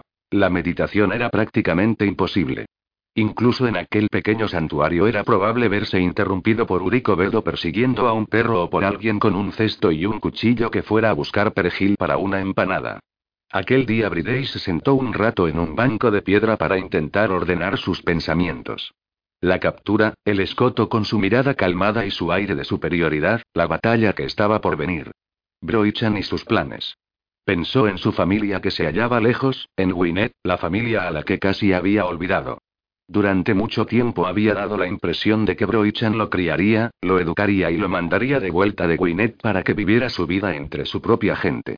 La mayoría de familias nobles enviaban a sus hijos en acogida con este propósito. Para ampliar sus horizontes a una temprana edad para que así, más adelante, pudieran contribuir de forma más cabal como consejero, sabio o guerrero.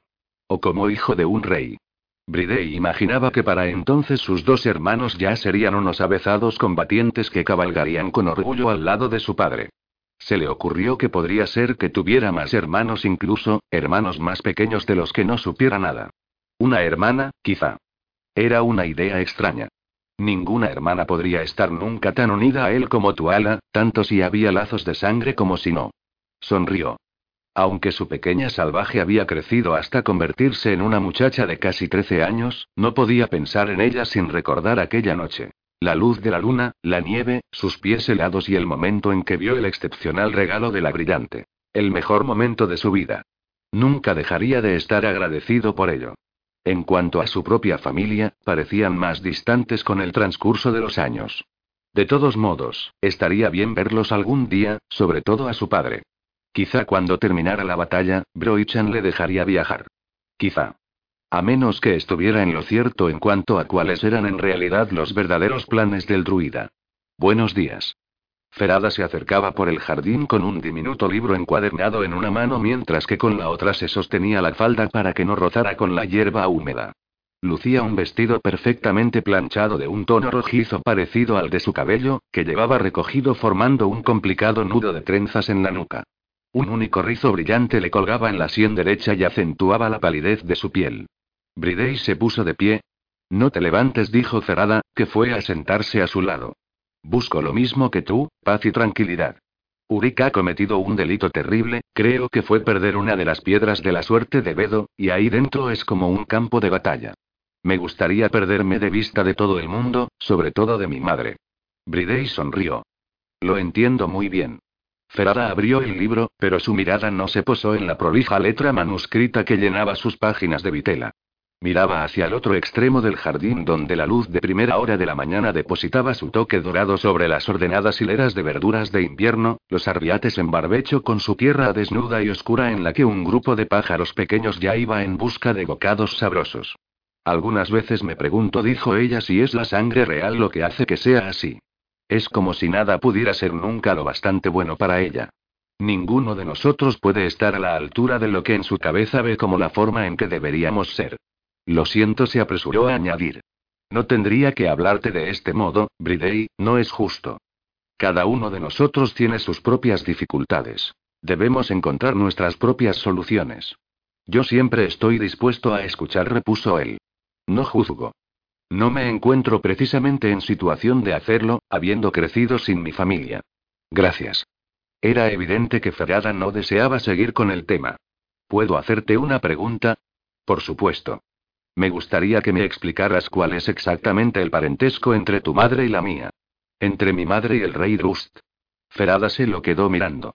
Todos estos años de educación y no lo sabes. Bridey notó que se sonrojaba. Podías confiar en la honestidad de Ferada, pero el tacto no era su fuerte. Me parece que esa información se me ocultó deliberadamente. Pero quiero saberlo. Creo que es importante que lo averigüe antes de que partamos hacia el oeste. Así, cuando yazcas moribundo en la batalla sabrás que, de no haberte cruzado en el camino de una espada escota, algún día hubieras podido ser rey, ¿no? Observó Ferrada mientras lo contemplaba con detenimiento. Se hizo un breve silencio. Algo parecido respondió Bridey. Es sencillo, dijo Ferrada. La madre de mi madre y la madre del rey Drust eran hermanas. Eso significa que mi sangre y la de mis hermanos es de linaje real. Por línea materna. Por terrible que sea la perspectiva, estoy obligada a reconocer que mis tres hermanos tendrán derecho a presentarse como pretendientes al trono algún día, cuando Drust el Toro muera. Espero fervientemente que no sea así por muchos años. El rey no es un anciano. No me imagino por nada del mundo a Urique en el trono. Al menos Velo es capaz de pensar un poco cuando lo intenta. En cuanto a Garnaik se encogió de hombros y volvió los ojos hacia el cielo, es el que menos posibilidades tiene. Seguro que no lo soportaría. Claro que hay muchas otras posibilidades. Hay muchos hijos de sangre real dispersos por los reinos de los Pritendi. Bridey aguardó. Para mí significa que mi matrimonio será una cuestión delicada, puesto que todos mis hijos serán a su vez posibles pretendientes al trono. No puedo casarme con cualquiera. Tiene que ser con un jefe de clan u otro hombre de alto rango, preferiblemente que pertenezca a los territorios de los Pritendi. Claro que también puedo aceptar una proposición de fuera de las fronteras siempre y cuando se trate de un rey. Eso es lo que ocurrió con tu madre. Entonces conoces su historia. Ferada sacudió su bien arreglada cabeza. Por supuesto. Estos asuntos son de principal importancia para mi madre. Habla de ellos con frecuencia. De hecho, me sorprende que no haya aprovechado la oportunidad para explicártelo todo ella misma. Tal vez pensó que ya lo sabía. ¿Me lo explicas, Ferada? El parentesco de tu madre va más atrás. El vínculo se remonta a la abuela de Drust. Anfreda desciende de la hermana de esa señora. Él esperó. A través de la línea materna, Bridey. Tú también eres un posible candidato al reinado. Ya te lo figurabas, claro. Él no pudo responder. Imaginárselo era una cosa. Enterarse, de repente, de que tales sospechas eran ciertas, hizo que todo le diera vueltas y que el corazón le latiera como un tambor. Se esforzó por calmar su respiración. Antes Anfreda estaba muy unida a todos ellos, le contó Ferada. Eso es lo que me explicó mi madre. Era la preferida de Drust y de su esposa. Mi padre la conocía, y también debía de conocerla Broichan, porque en esa época estaba en la corte. Maelchon fue a caer Prigne a resolver un asunto relativo a unas incursiones en el norte de sus dominios. Su enemigo había contratado a soldados de los Priteni como mercenarios y quería poner fin a eso. Se quedó un poco más de tiempo del que tenía previsto y cuando volvió a Gwyneth se llevó a una nueva esposa con él. Como ya te he dicho, es del todo aceptable. En ocasiones las mujeres de la realeza contraen matrimonio fuera de las tribus de los Pritendi. Se considera una buena idea porque fortalece la línea de sangre. De modo que aquí estás tú, y me veo obligada a decir que te considero solo un poco mejor que Bedo como posible monarca. Vaya. Bridey se sintió un tanto ofendido. ¿Y eso por qué? Tienes demasiado de erudito, respondió ella sin rodeos. Piensas demasiado. Y eres demasiado bondadoso. Entiendo, repuso Bridey. A mí me parece, dijo Cerrada, que para ser rey hace falta tener una piel muy gruesa y no demasiada imaginación. Y un montón de consejeros muy inteligentes. Trust el Toro tiene todas estas cosas, sin duda. Bueno, puede que la elección no tenga que hacerse en años. Y tal como has dicho, podría haber muchos candidatos. Siete, si cada una de las casas de Prigne presenta a uno. El rey de Circin, Trust el Berraco, tratará de incorporar Fortriu a sus propios dominios. Quiere que la totalidad de los dos reinos se convierta al cristianismo, eso es lo que dice mi padre. Bridey sintió que un escalofrío le recorría el cuerpo, una premonición de un oscuro cambio. Los jefes de clan de Fortriu nunca permitirían que eso ocurriera, dijo en tono grave. El guardián de las llamas no lo permitiría. Ferata lo contemplaba con curiosidad. Depende de lo divididos que estemos entre nosotros, ¿no? Esa debe ser la clave. Un líder, un territorio, una fe. Supongo que esta es la intención de Tircin.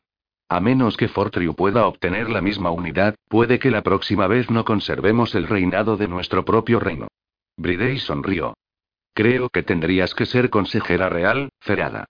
Ella lo sobresaltó cuando se puso de pie de repente y lo miró con mala cara. ¿Cómo te atreves a tratarme con condescendencia? exclamó con brusquedad. No era mi intención y basta. No intentes explicarte. Eres igual que mi padre y deja que la conversación llegue a cierto punto y entonces me dirige esa miradita que significa. Ah, bueno, al fin y al cabo eres una chica, ¿qué importan tus opiniones? De verdad, Joy, ni lo intentes, Bridey. Se la quedó mirando mientras ella se alejaba con la espalda muy recta y la cabeza bien alta. Me juzgas mal, dijo en voz baja, pero no había modo de saber si Feraza lo había oído o no.